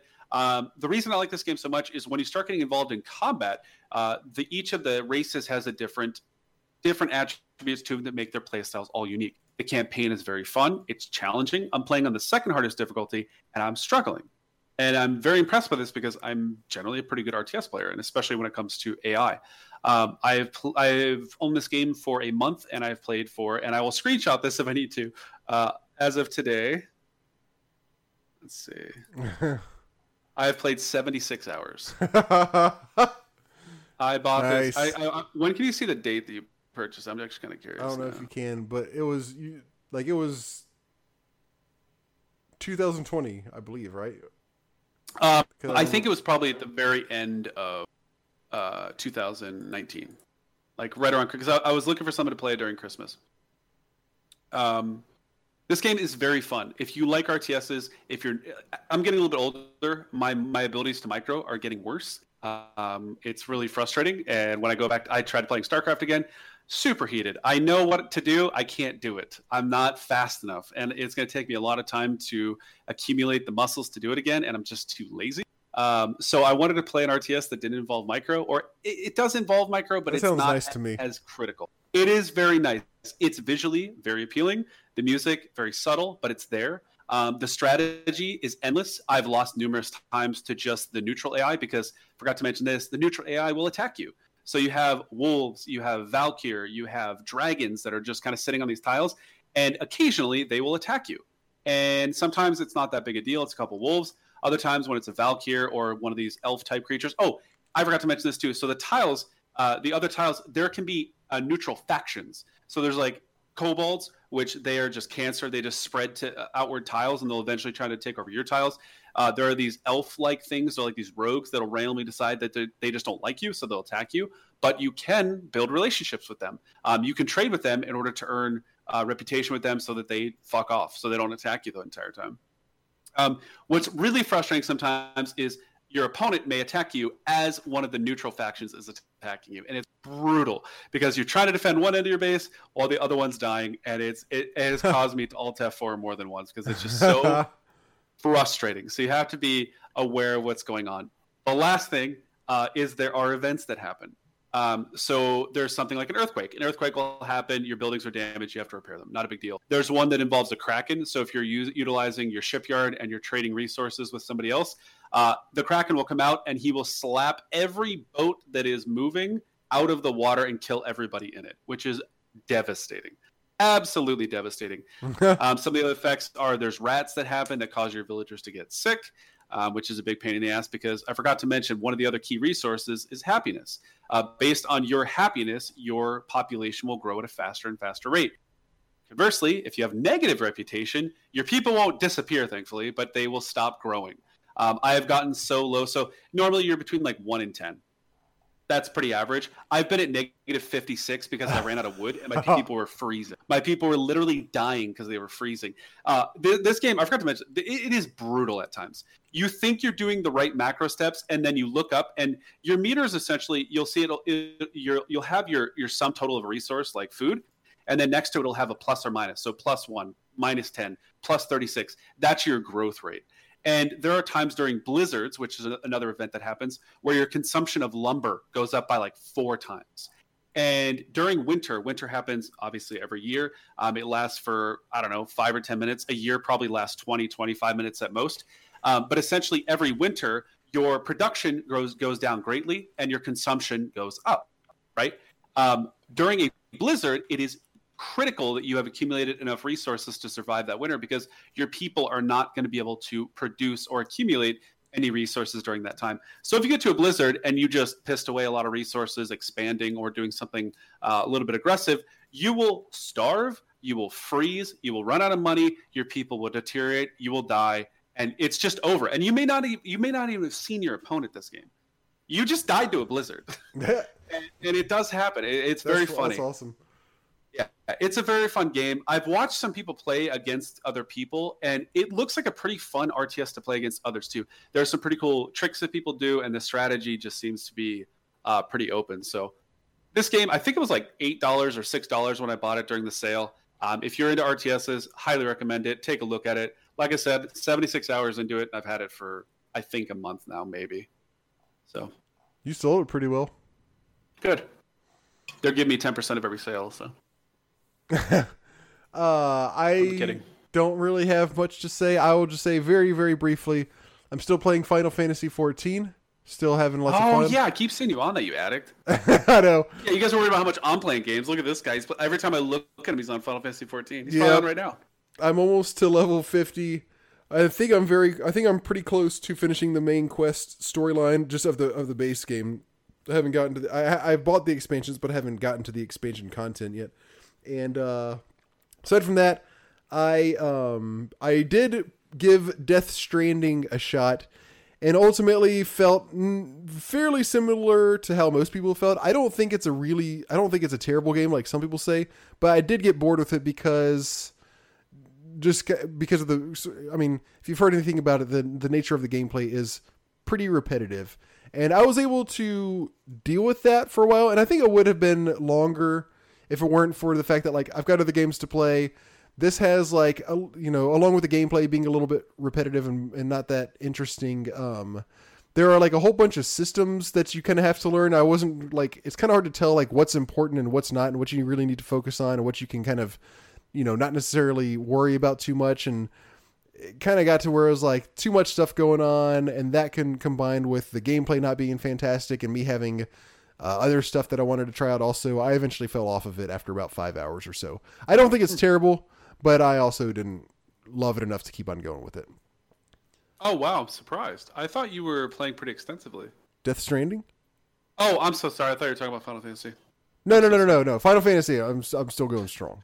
Okay. Don't worry about My that. Don't worry about that. Um, and that's it. That's all I got. Our game of the quarter. We'll talk about at the end of March, I guess. Um, Mario and Luigi Superstar Saga. That's on uh, DS originally. Is that right, or is it GBA originally? Uh, I think it's GBA. Yeah, yeah. There is a three. There is a version on 3DS. That's what I have. That's the version I'll be playing. Um, but anyway, Mario and Luigi Superstar Saga is what we're doing. Give us all some reviews on iTunes. Tell all your friends to listen to us.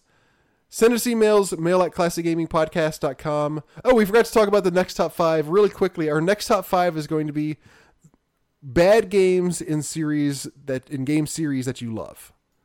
So Oh yeah. franchise you love, but bad games in it.